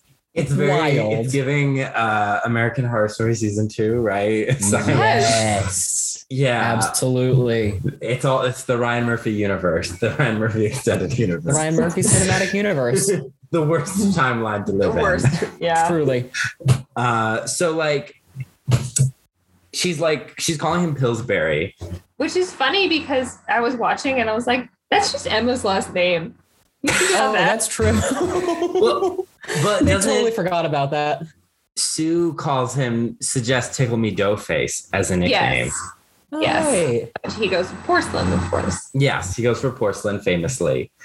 Um, but yeah, so she's just why why do you look so sad? I'm obviously like a side quest character Yes, here right? to like ask you Well, about your thing. Roll up to your tavern to advance your plot, Kurt. Yeah, and so Kurt's like, I'm feeling down. So they he's just sitting and chatting with her at his job, fully on the clock. Yes. which does remind me that I don't think anyone who writes for Glee has had a job before until they wrote for Glee. And, And I'm so not- not one in the service industry. Yeah, and I wonder Really? if they were even paid to write for Glee based on the quality we're getting at this point. Though I think fanfic writers well. could have done a better job. I'm of the theory that the the fanfication of entertainment is a good thing. Correct. Look at Riverdale and the plot where they try and stop the assassination of MLK. Look, a in regular the right Hollywood chat. writer wouldn't give us that. Fanfic would. Fanfic would. Yeah. Um, so uh Kurt, yeah, he's like intrigued and he just wanders into this old folks home and maybe old folks home is not the right term, a retirement home, you know. And as someone Yeah. whose grandmother is in like an assisted living due to memory issues, like a memory care, like we kind of have to have to sign in and like we can't just kind of waltz in. Um Oh, they generally don't appreciate it if you just walk into the retirement home because it is like a medical facility. Right. Yeah, even when I was like in high school youth group and we are singing like Christmas carols, like they knew we were coming. Yeah. Yeah. So like okay, so we so he walks in and he sees them practicing and the okay, I like literally forgot about this until this moment. The woman playing Peter Pan just dies. She's dead. Oh God. Glee has a body count now. Yeah. It's just Truly. a moment on, Holy on screen. Like somebody's Like, hello. somebody's loved one is just dead And they're now. just like, and they're just like, well, there she goes. On, on That's by open, like, harness right or whatever. opening night. Bummer. I could have seen them. I could see Glee doing "There She Goes" again. Oh my god, that would have been really fucking funny. I love that. but they're like, "Ugh, she was always so selfish. I'm like, damn, okay. I'm like, Give her the Maggie- Rachel Berry treatment. I know, Yeah. like, Maggie, you are old Rachel Berry. Yeah. Honestly. That could have been an interesting instead of having Kurt meet Maggie, Rachel, and realizing the trajectory her life is headed in. Yes. Oh, that, That would would have been a great plot. That's I guess that's your Glee boot Yeah. plot right there. True, Glee Boot. If we, if our current pitch for the Glee Boot is a three season show, but if we have to do more, that could be in it. Yeah. If the money's right, yeah. Yeah, if the money's right. Yeah. If the Disney that Disney Plus money. Um Right. so yeah, so anyways, uh they're Kurt volunteers to be Peter Pan and they're like, you have to audition. We're not just gonna give you the part. he sings memory. Okay. Okay. So Karina, do you want to talk about this or shall I? sure, let I'll bring it up. Thank um, you. I forgot that this episode had the song from Cats in it.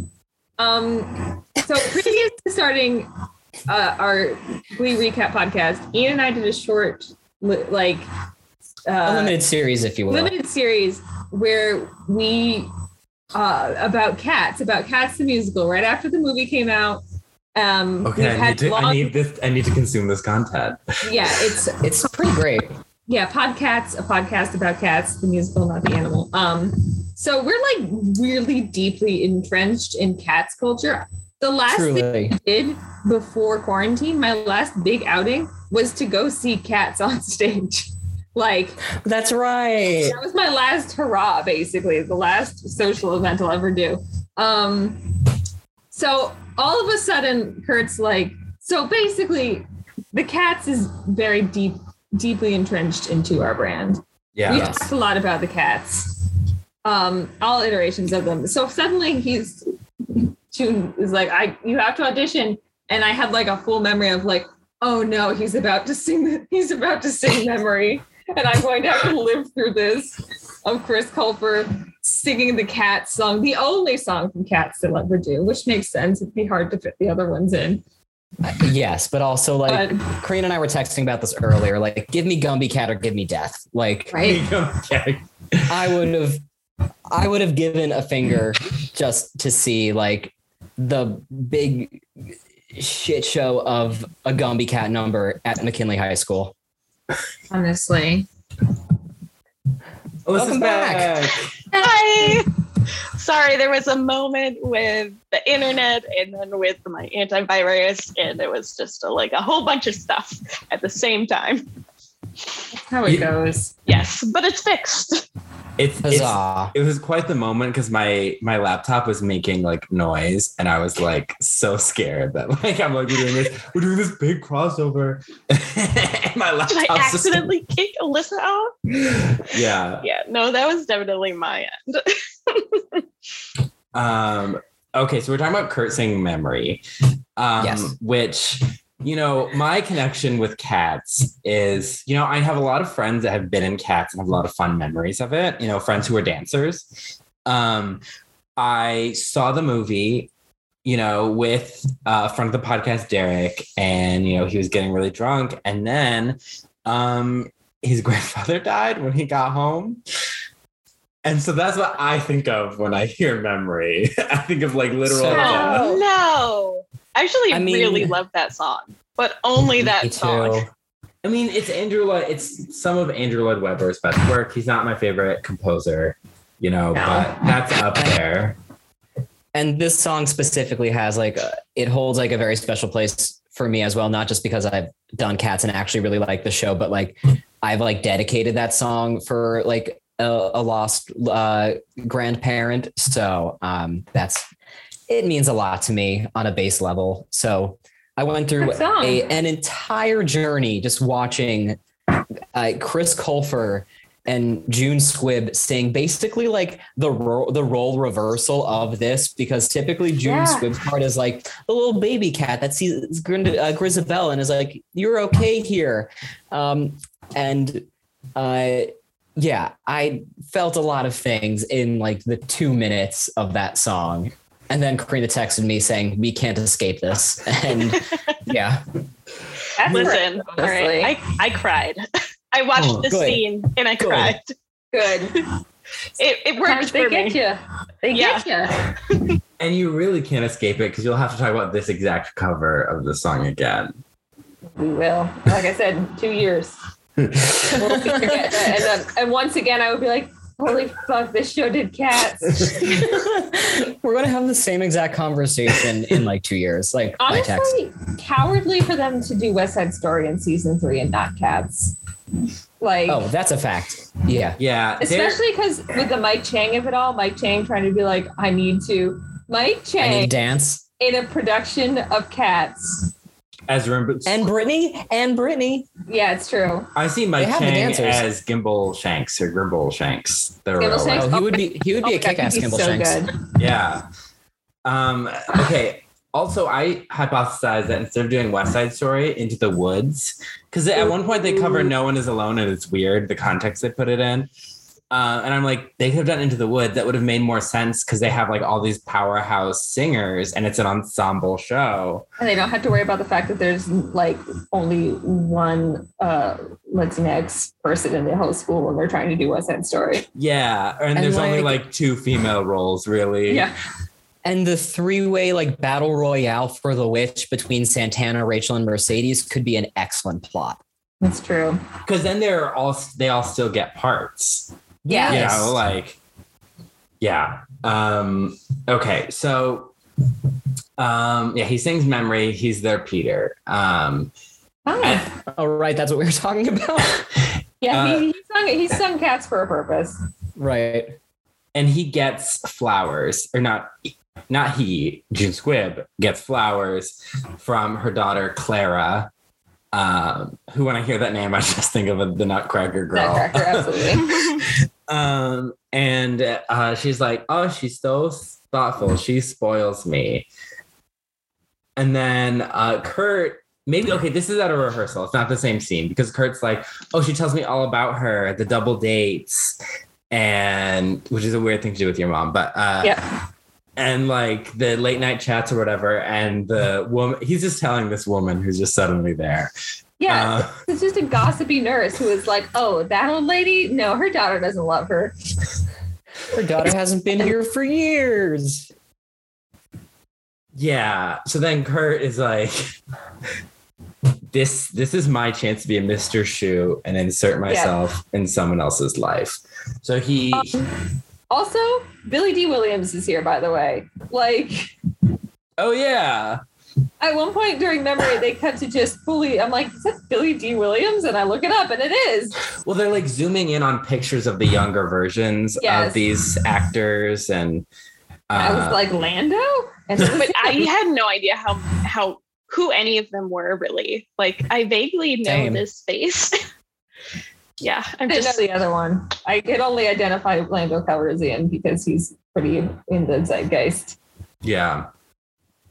Um, so then uh, he goes to visit Clara. She's a defense attorney, and he lies about sp- causing a major chemical spill in a national park to get in. And the woman is like, okay, security, because like he is a strange You boy. broke it into my office. yeah. Right. And he's like, I'm friends with your mother. We're in a show together. And she's like, Well, look forward to her. Like, never respond to your calls once it's over. And it's like, you know, she really loves you. And she's like, you know, my mom was a great performer, but she was always pursuing that dream. She would forget things like birthdays or her high school graduation or like all this stuff. And she's basically like, she was a negligent parent, um, is basically what Clara was saying. Um, you know, and Kurt's like, she's you, it's time for you to forgive her. Like my mom's dead. You know, this he was pulls the, most awkward card. conversation. And I really. I wish I still had her. You know, and that is a very valid point if you're talking about this with your friend, someone who you know the intimate details of this Right? relationship and you just want to provide advice. A total stranger, like maybe June Squibb like used to hit her or forget to feed Right. her or like all these forms of abuse. He doesn't know like and she doesn't need to unpack that to this strange college student that just walked into her life. Literally, like, lied to get into her office and then was like, by the way, I have a dead mom. And yeah, Also, not that this like not that this negates the dead mom of it all, but what happened to Carol and your stepmom that like your dad Yeah. married? she's still around.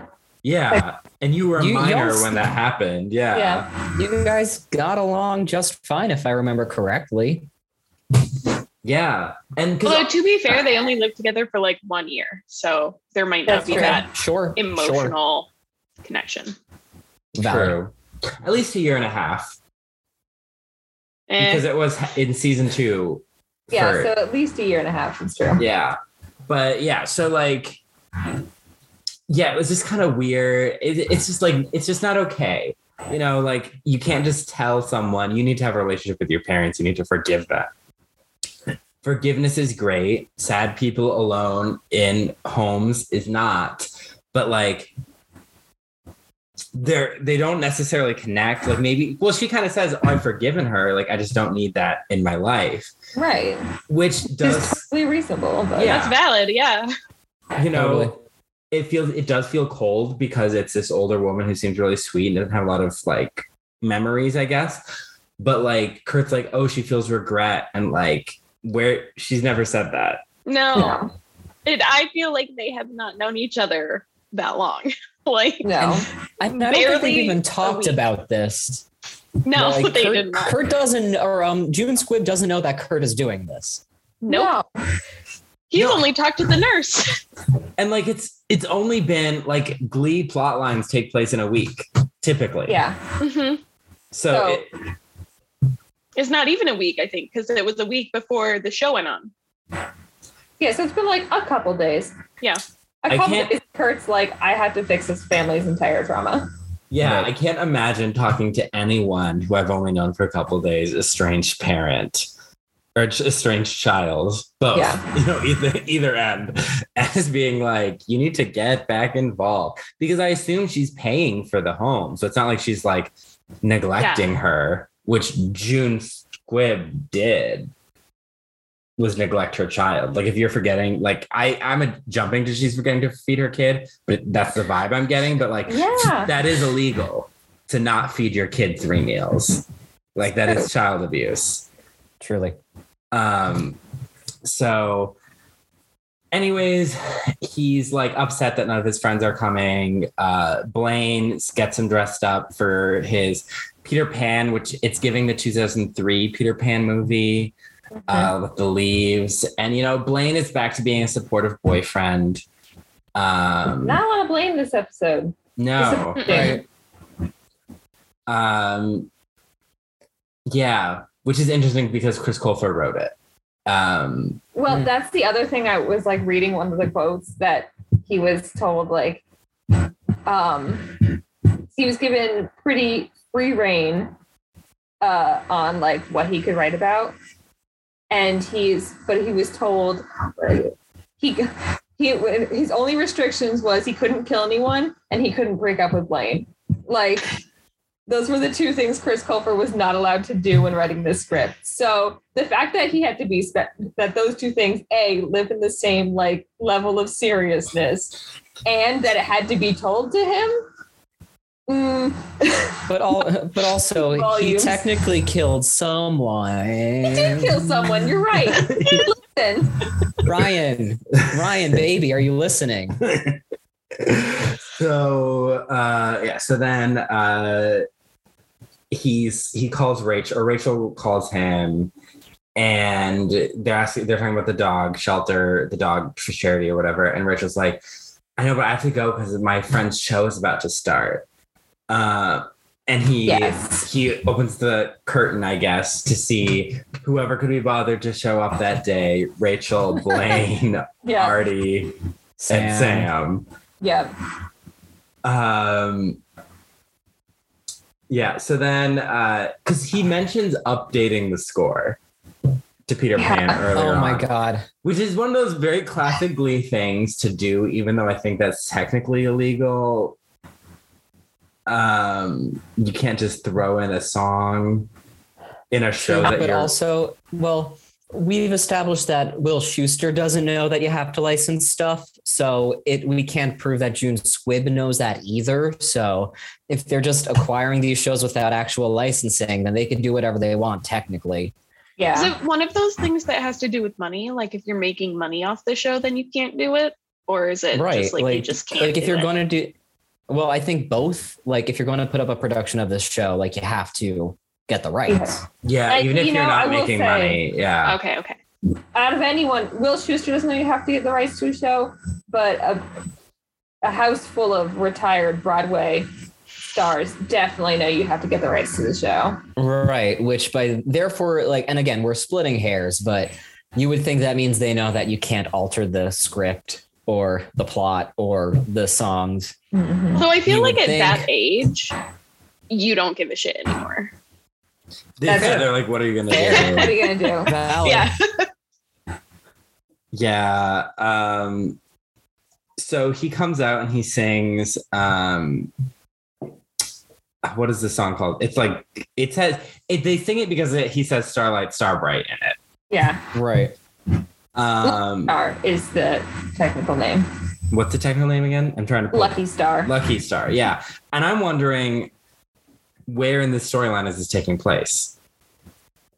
It Great question. There appears to be they didn't do any of Peter Pan. They just performed this one Madonna song. Yep. Right. Yeah. In Yeah, which case, I guess flew you don't need to worry around. about the rights at all. you just performed a Madonna song. Yeah, 'cause- and he's flying around on this very expensive harness, um, which he says is a little wonky, but like, Looks fine. Yeah. um, Did what it needed to do. yeah, he's zooming around, they're singing, and like, so I guess this was like, like kind of like a pantomime or just like a themed performance of a song. Yes. Um, and then uh, you know, Clara's there um to support her mom, and afterwards she comes there, she sits next to her, and June is like, There's so many things I want to say, like so many I'm sorry's, and Clara's like, I'm just glad to be here. This was the best performance. I'm so glad I didn't miss it, something like that. And Right. Kurt walks by like, I just fixed someone's problems. um, and then he talks to Rachel or whatever, and Rachel's like, "We're gonna bring them all." Or no, they're talking, and then someone runs out, and they're like, "There's a bus outside, and it has a wheelchair lift." And uh, Rachel's like, "They're all gonna come and sing at my benefit." This is a favor to you, Kurt. that I'm going to taste, kidnap these old people and bring them to my benefit as a favor. to Lesson learned. Yeah, right. Now she has enough money for a bus that actually is a wheelchair lift. So How the times have changed from the "This is for you" know, what already glow up. episode. Yeah. um, but like, also like again, anyone who has any experience with these homes knows it's like kind of a thing to like pick someone up to get people to leave, let alone like a whole group, let alone the entire home. Yes. yeah, you have permission slips and like sign people out and sign people back in. And like, some people have like special like mobility aids or they might need oxygen, like various things that could be going wrong. Also, Mhm. to charter a bus. I mean, like, there's also a scene earlier where in the aforementioned scene where the Long Island mom is like, "Oh, I know who you are, and you're mean. And I'm going to tell everyone." Uh, like in this universe, buses are just conveniently pulling up and servicing things because, as she's telling Rachel Berry off earlier, a bus just pulls up for them, like in the middle of what you would think would be like a permitted, blocked out street so that we can have a full on street fair so that we can adopt dogs. No, there's the bus for you. Bus is now there's just a bus like here to take the old folks. Let's go to the diner. Mhm. Again, these writers have never lived in the city with public transit before. Absolutely not. I guess LA technically has public transit, but only technically. Um, so they, uh, so yeah. So then Sam gets up and he's like, "Hi, my name is Sam. Old people usually make me feel weird, but you're kind of cool." Again, Hi. I love that. I fucking love that. And so they he's like, "Get on the bus." So they all get on the bus, and then they go down to the diner where they all perform. Clara's there too. Yep. uh, she's she's been up for two events that night, um, where they all sing "Take Me Home Tonight." Um, So I'm pretty sure this is the this is the scene that broke up Naya Rivera, and like this filming this scene is the one that Oh, Are really? they fighting over a puppy or something? no, what they were like happened? I think because like there was so many like famous old people there, and like they like the famous old people were there and having fun, and and Lea Michele was just being like very diva about all of it and couldn't like accept the fun and also didn't want to work with the dogs and so was just like not being a good team player uh and uh and i think it shows at the very end of this scene um where they're all like trying to talk about how successful it was and every single one of those actors looks like they are being held at gunpoint to say their lives how much they like each other. And the last line of the whole episode is rachel going yay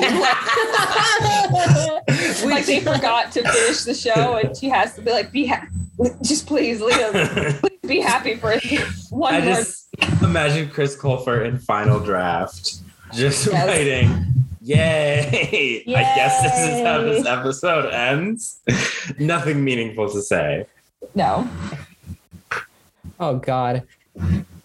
I mean, I can imagine though how like performing with again a bunch of you know famous people, older people, Mm-hmm. dogs, kids and animals, the hardest things to work with. You know, yes you know, and all these people who have become kind of big stars in and of themselves.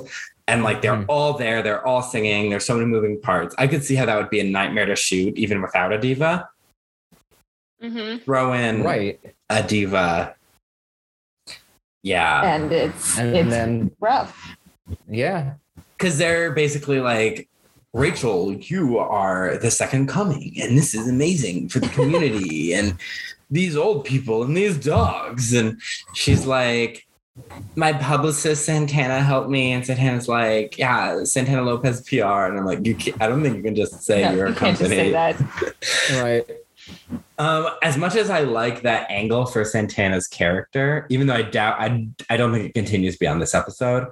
Um, I like that. Like, I could see her as like a PR agent who then goes on to have her own reality TV show as a PR agent. oh yeah I she'd like be a model for those bravo shows Yeah, She's a bravo reality tv star Totally. yeah. Like, it seems like a natural like journey for her character. Um, But anyway, she seems like really good at the job, and I could see her being really good at the job. Like I mean, she was isn't something from out of the blue. Free PR dresses like immediately. I feel like you need to like work some good connection work for that. so. yeah. Mhm. So then, uh, then she's like, and my friend Kurt gave me the idea, and they all hug and whatever. Uh, let me just, we forgot to mention, One Three Hill is on hiatus Yes. uh, because Elliot, Adam Lambert, is on a yoga retreat. I don't think he'll ever come back from that yoga retreat. No. I think we'll never see him again. And then Danny, Demi Lovato, uh, her roller derby team is doing really, Really well. taking off. Also, someone we won't see again. We'll never see them again because when Santana went home, she just forgot about her and got back together with Brittany. Yeah. Yep. What is One Three Hill? Oh, Kurt's- that's Kurt's band. Kurt's Okay. band uh, that started as a Madonna cover band. I think last time they sang The Happening, which is a song Yeah. I only knew because they sang it. Yep. um bizarre choices uh were made um, I'm sad that- that we never get to see Elliot again. He's No. by far the most well-adjusted adult in this series. Yeah, and he's Adam Lambert, which is hilarious. Yeah. How when you think about well-adjusted, you think about Adam Lambert. yeah as specifically his role uh in the halloween train episode of pretty little liars yeah Or in uh, Queen. or in queen at the his performance at the platinum jubilee Yes. yeah um oh so yeah that's that's Yeah. the end of this episode it's very self-contained Yes. Again, I've been Yes. saying this for most of back half of season five. It feels like filler, except I don't know what the main plot is, so I guess it's not filler. It's filler in as much as they had no more plot for this season. They were like, whatever. Just write some stuff. We'll get we'll get Right. somewhere. Yeah, because they knew they were renewed for six seasons, so they just were like, we got to finish this. They got to syndication and they were like, all right. Uh Whatever. Just finish her out, boys. Give Chris Colfer an episode. Yeah, Was right? this his first time writing for this show? His first and only. Well, sure. Yeah, I mean, his, I think they're called the Land of Stories books are pretty successful. I think he also has like a young adult film called, I, Sounds familiar. I was I want to call it the Lightning Thief, but that's Percy Jackson. I think it's No, that's not struck him. by lightning. That sounds more Yeah. plausible. He Um, did not write the lightning thief. but you know, I think he you know, I'm happy for him because I feel like Hollywood kind of like pigeonholed him. Like the character he played as Kurt was so capital G gay. Yeah. And you even textually it kind of happens where like Blaine is the marketable one. And he's just like the too effeminate, too gay. Yeah. um but doesn't even fully quite embrace that he's kind of this like gender neutral like it's just very much how people saw gay men at that time um and so his portrayal can feel very dated so i feel like he had to kind of break free because he was like attached to that Yeah. Sure. And he really hasn't like I think he's basically stopped pursuing acting for the most part. yeah i think he's just an author now Yeah. I I, mean, the, we're getting him those Glee residuals, though. So you're welcome, Chris. Yeah, right. yeah you know i think dealing with the glee writers room probably gave him a passion for writing stories that make emotional and physical sense yeah. The Yep. physical sense one I think is important. Because Yeah. that's the one Glee really struggles with. Yeah, he could real that he's like, no, I could write uh a story where like Snow White and Sleeping Beauty and Cinderella are in a shared universe and there's like fairies and magic, it will make more sense logically Mhm. than a story set in Lima, Ohio, and I guess New York. Yeah. Yeah, Is that what- is that what happens in real life? yeah, that's what his books are about. yeah. Okay, cool, cool, cool, cool. They're cool. like children's like Fantasy middle books. grade fantasy when they're like set in like a fairy tale world. Kids love them. Yeah, they're Oh, like nice. very popular, very well Yeah. received. Um, okay, so I think that brings us to Tina, Tina time. time. Guess what? Tina made no appearances. No appearance, not even mentioned again. Tina had no lines. I think I would have loved to see Tina involved in Broadway Bitches. She would want to do a so like be in the performance, and Santana and Rachel would be like, no. And then Tina would film Rachel taking the dog from that woman and post it. So two that. questions. Deeply. Yes. Is, is is Jenna Ushkowitz still a regular on this show at this point? She's being credited as one, isn't she? yeah. Okay. A He regular though, appeared two episodes ago. same Okay. time as Schue. Yeah. Yeah. Funny how that works. Um, and I guess my second question is, what's what's what's she up to now? Is she the kind of is she the kind of person that would post that viral video of Rachel Berry being awful to a civilian? Um, well, the last thing we heard from her is that she fell in love with a gay guy at Brown. She's at Brown. Okay. Yes. Um, Oh, right, because they're still college age, right? yeah. yes. Kurt's actually Kurt's Okay. actually attending college currently. Like Kurt's still yeah. Okay. So is Blaine. right, right, right, right, right. Yeah. And Artie. Blaine's also. Yeah, And all of them except for Mercedes and Rachel Santana. and Rachel and yeah, and Sam is not in college. yeah. So Okay. Yeah. I think Tina, based on what's going on, would be still mad at Rachel because Tina played a big part in Rachel getting to where she was academically before Rachel gave up school to be on Broadway. Um, and uh, so Tina sacrificed a lot for Rachel. I'm not sacrificed a lot, but like put in a lot of effort for Rachel, and then Rachel threw that all away. Yeah. And I think Tina Tina would be salty about it. Justice for Tina. No. Truly, I Jessica. think, Yeah. Well, last time she was so, last time we saw her, she was like unintentionally unsupportive, but trying to be supportive of Rachel. Um, yeah. So the fact that Rachel really is throwing it all away based on just like the last time we saw Tina makes sense Yeah. that she would be upset about that. And Tina does unhinged things. Um, I don't think Ian's quite seen the full extent of that yet, but you'll No, get I there. mean- Where we're at right now in season three, her function is just to say some pithy stuff every so often and cry a lot. She's crying a lot. She's a supportive girlfriend to Mike Chang, who has parents. Um, Yeah. Tina does not have parents. Mike Chang does. Um, and she cries a lot. She's sad. Mercedes just left the band. Yeah. Yes. That's kind of why I can't remember when in the podcast we started Tina Time. I think it was still season one because we just knew that Tina for most of the series is this like background prop. Um, and we're we were gonna keep track of our lines. Um, and now we are honoring our fallen hero by we have a ballot. This is our plug for the ballot. Go vote on your faves and least faves of season five. Uh, link in our Instagram bio um, and I we vote on our favorite episodes, and each episode summary I wrote from Tina's point of view. Like what's Yes. going on with Tina? What would Tina do if she was there? Why is this happening because Tina's not there? Um, because she's she's the real protagonist. I know the show's about Rachel, but I want it to be about messy bitch It should Tina. be about Tina. Agreed. Yeah. Tina's the real theater kid who needed the Glee Club. She did. Yes. Yes. Yeah. All right, let's talk about MVPs and LVPs.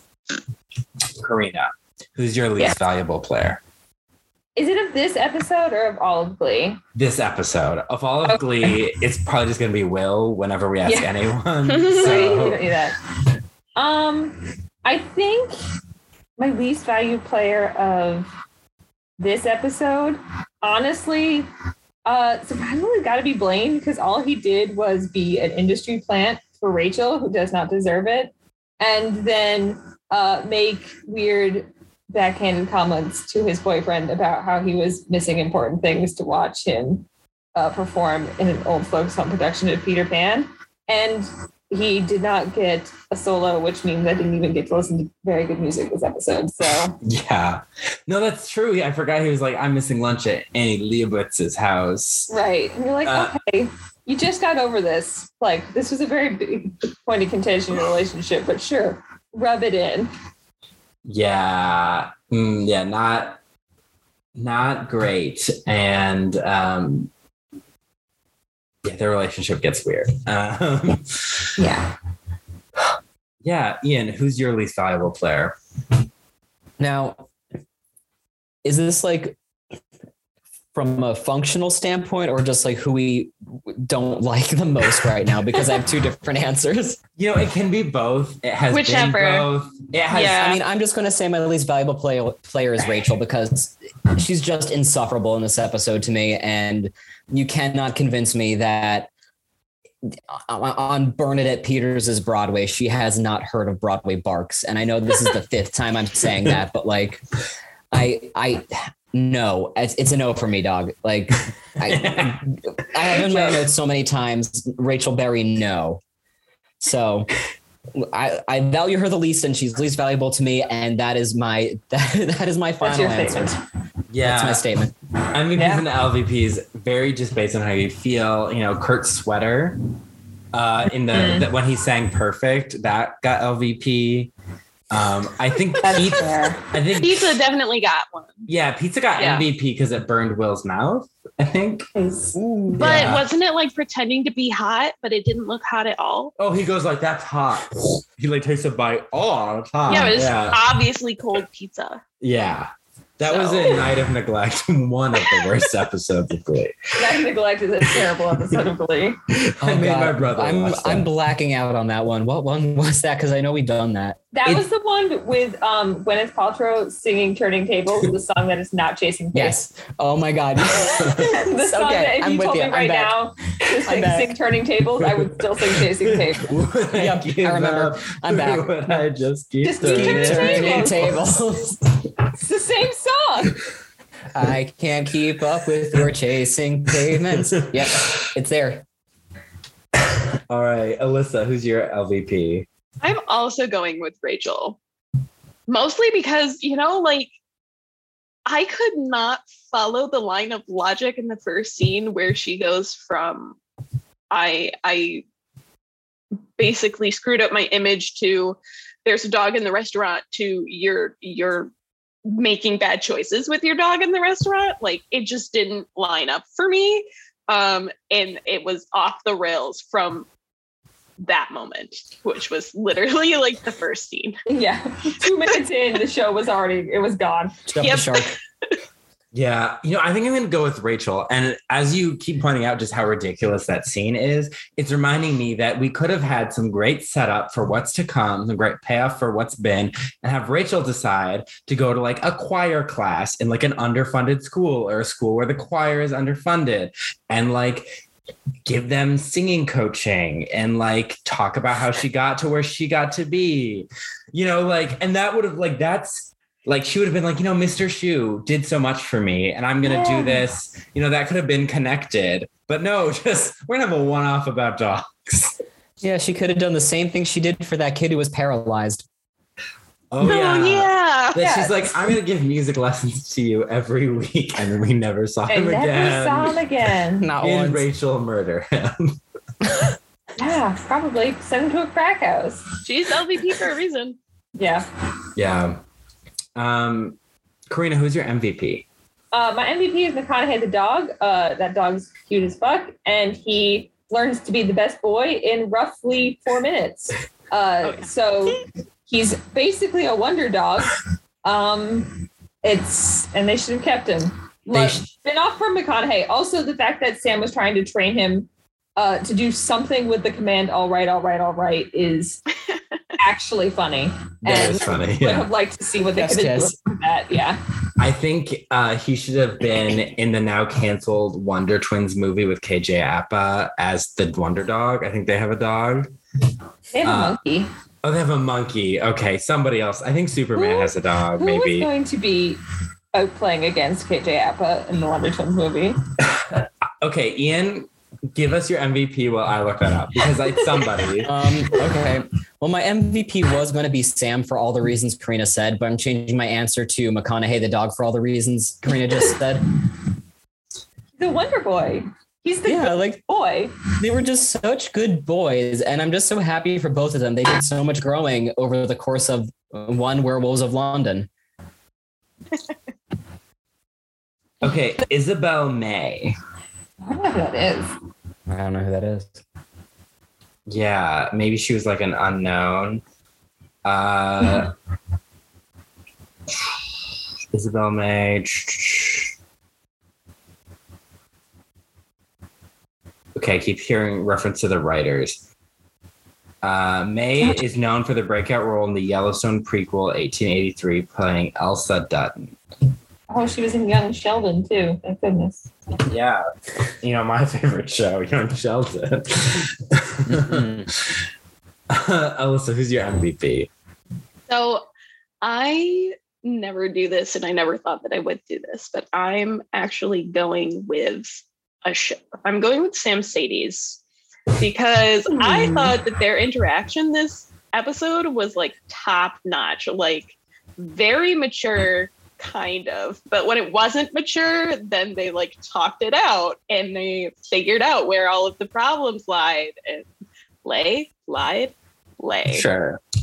I Yeah. don't know. Um, and I was just like, yeah, that's you know kind of how things are supposed to go. You're supposed to talk about things and you know be mature people about it. And I think they succeeded. McConaughey helped, so I'll be to him. Yeah, no, that's a good Honorable point. mention. Um, who am I? I have no idea. Um, I didn't really care for anyone. I guess yeah, I'll, I'll go with Sam. Um, but I really hated how messy that room was. You know, as someone who's not like super clean and organized, that still was messy enough to like piss me off. Um, It was bad. It was, he did let the dog fully destroy his house. Truly. Yeah. Um uh, I guess you know here's to Santana for finding her dream for one episode. And being blonde. She went blonde and she found out her dream job. Yeah. You know, Glee never covers a song from Legally Blonde the musical. Yeah. Cry. Surprising. Yeah. We did a whole episode about that. That's another one we can't escape. Yeah, Blonde forever. it's true. I famously saw a college production of Legally Blonde. Well, my freshman year of college, and I saw it one at BU with our co-host Hannah, and Hannah like blacked out and doesn't remember anything. She's like, I remember sitting down, I remember meeting your friends, and then the show happened, and I don't know what happened. I wish our college had done Legally Blonde. Man, it would have we couldn't have pulled that off. No. We didn't have we didn't have, didn't have that. an L. We didn't No. have it. I mean, we didn't have an L. We didn't have a Vivian. No. Oddly No. enough, we had enough Warners and or uh, Emmetts. The all Warner production of Right. Blonde. Speaking of 30 Rock jokes. so, okay, let's talk about the music. Um, for songs, we had Take Me Home Tonight by Eddie Money, who I did see sing that song live in concert while he was still alive, with someone who told me they see Eddie Money every year when he comes to Detroit, and it is a once in a lifetime experience. um, well, that's Was it? it seemed like it was at least eight times in a lifetime. So I've seen it eight times, but apparently it was once in a lifetime. That's still the, one of my favorite concerts I've ever been to because we had so much fun. That's Um, awesome. But yeah, Take Me Home Tonight, Werewolves of London, Stop the World and Melt with You, uh, Shining Star or Lucky Star. Um, I keep wanting to say Shining Star, but I'm like, no, that's from the terrible Camila Cabello Cinderella, not from the Chris Yeah. Clifford Peter Pan. Um, and uh, so Lucky Star and Memories. Yeah. Um, this is very funny that they do a cat song in the episode about dogs. It And there could have been Right. more jokes to make with that. Like if Rachel's idea of like raising awareness for the dogs that need to be adopted was a cat style musical. That- oh about oh my god, dogs. dogs. She could have finally made dogs. we've been asking for so long. Yeah, like in Be More Chill, where she's like, you always see a sexy cat, you never see a sexy dog. God. yep. Um, Andrew Lloyd Webber did uh, post a TikTok of one of quote unquote the songs from the sequel uh, to Cats, Dogs. Um, and it was a bop, not gonna lie. so, uh, Karina, what was your least favorite song? My least favorite song. mm, well, it here's the thing. It's probably Lucky Star because it made no sense for it to be there, Yeah. and um, I didn't quite like it. I also thought it was a not very good cover of "I'll with You," but I, on principle, like that song more. So, um, yeah, I just. Why are they going to do Peter Pan if they're singing Madonna? No, Yeah, why couldn't it have just been a concert then? right? I guess there's no reason to shoehorn Kurt in. No. But just Mm. imagine being somebody's relative and you go see this production of Peter Pan. There's like- some like 20 year old in this yeah, this this child who's in a harness is singing Madonna at you. You're like, this is weird. Chris Colfer also got to pick his songs for his part of the plot. Like, so I feel bad. shows. Yeah, I feel bad ragging on his choice, but uh, it was a bad choice. Not a good choice. Uh, Ian, what was your least favorite song? Um, also, Lucky Star. I'm just not a huge Madonna fan, um, and I kind of zone out when the music comes on. Um, but that that's on me. Um, yeah, and then for everything else, Karina said we're pretty aligned on this. Yeah, I mean, Lee has done so much Madonna, So much for that. so much, and only one Carly Rae Jepsen, and I will never forgive that. Um, even though I th- I don't think Emotion the album was out yet. No, But- but like, there's not enough Carly Rae Jepsen in Glee. Yeah. No, in the Glee boot, I've already written out a pitch for the Glee boot, and there's a Carly Rae Jepsen episode, As there should be. as there should be. Yeah. I feel Uh, like we hear that a lot with like the crossovers and like a lot of guests that we have. Like they want to see that Carly Rae Jepsen episode. When did Emotion come out? Emotion came out in 2015. So, I think that was when the last season was airing. yeah. Yeah. Honestly, probably Carly Rae Jepsen was like, no, I saw what they did to call me maybe. Like, Keep them mm. away. Maybe Ryan Murphy and Carly Rae Jepsen are feuding. That would be the reality TV show I would love to see. Season five of Ryan Murphy's defeat on FX. Ryan Murphy himself and Carly Rae Jepsen playing themselves. Um, Alyssa, what was your least favorite song? So it was pretty neck and neck with I'll Stop the World and Melt with You and Lucky Star. But I'm going to go with I'll Stop the World and Melt with You because at the very least, Lucky Star like kept me on the edge of my seat because I was like, Kurt's going to hit the front row. Kurt's going to hit the front row. So I was I was like fully invested in that song just because of the harness. That's a fair point. Yeah. Yeah. Um, I'm probably gonna go with um maybe Werewolves of London. It was an okay sequence, but it I feel like you shouldn't have to stretch it so far to find a song about dogs. Meanwhile, no songs about dogs are coming up in my brain, but I feel like that's such a stretch. Um, because you're going to wolves and then you're going to werewolves. Right? And just because they howl in it doesn't mean that it's about dogs, really. Yeah, you could have done Selena Gomez. The I've been running with the wolves to get to you. Yeah, Mhm. um, that's one less leap. There's still a leap, but only one. Um, Karina, what was your favorite song?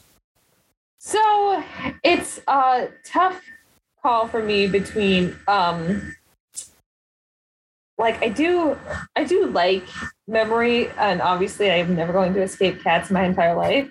But I also really love the song Take Me Home Tonight. Um like I think it's better when anybody does it, but I, I don't I don't mind a glee cover. I'll take a glee cover of Take Me Home Tonight. I'd probably re-listen to that. So by that standard, there's other people who have sang memory a lot better than Chris Colfer. Um, Not a ton of people do covers of Take Me Home Tonight, so I think that's what I got to go with. Ian?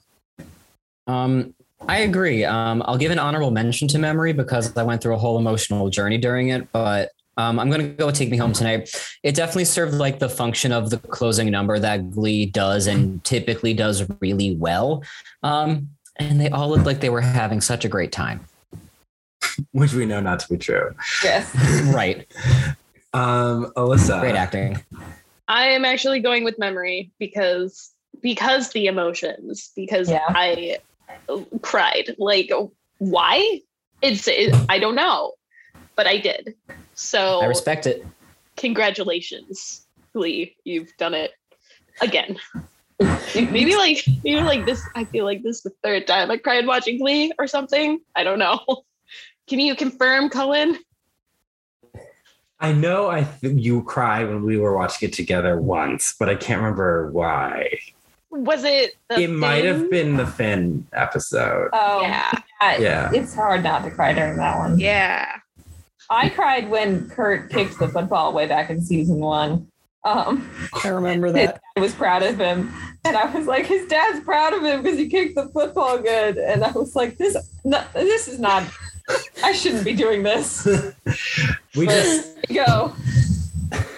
our guest on the last episode had only seen some of Glee, so she was gonna try and rewatch all of it, which she did not do in enough time. And so, but she was No. texting me and she was like, "Kurt's dead!" I'm like, "Oh my gosh!" And then I was, she's like, "I won't be able to like finish everything up until the episode I have to watch." And I'm like, "You're gonna be like, how did we get here?" Yeah, you're not gonna. It does not.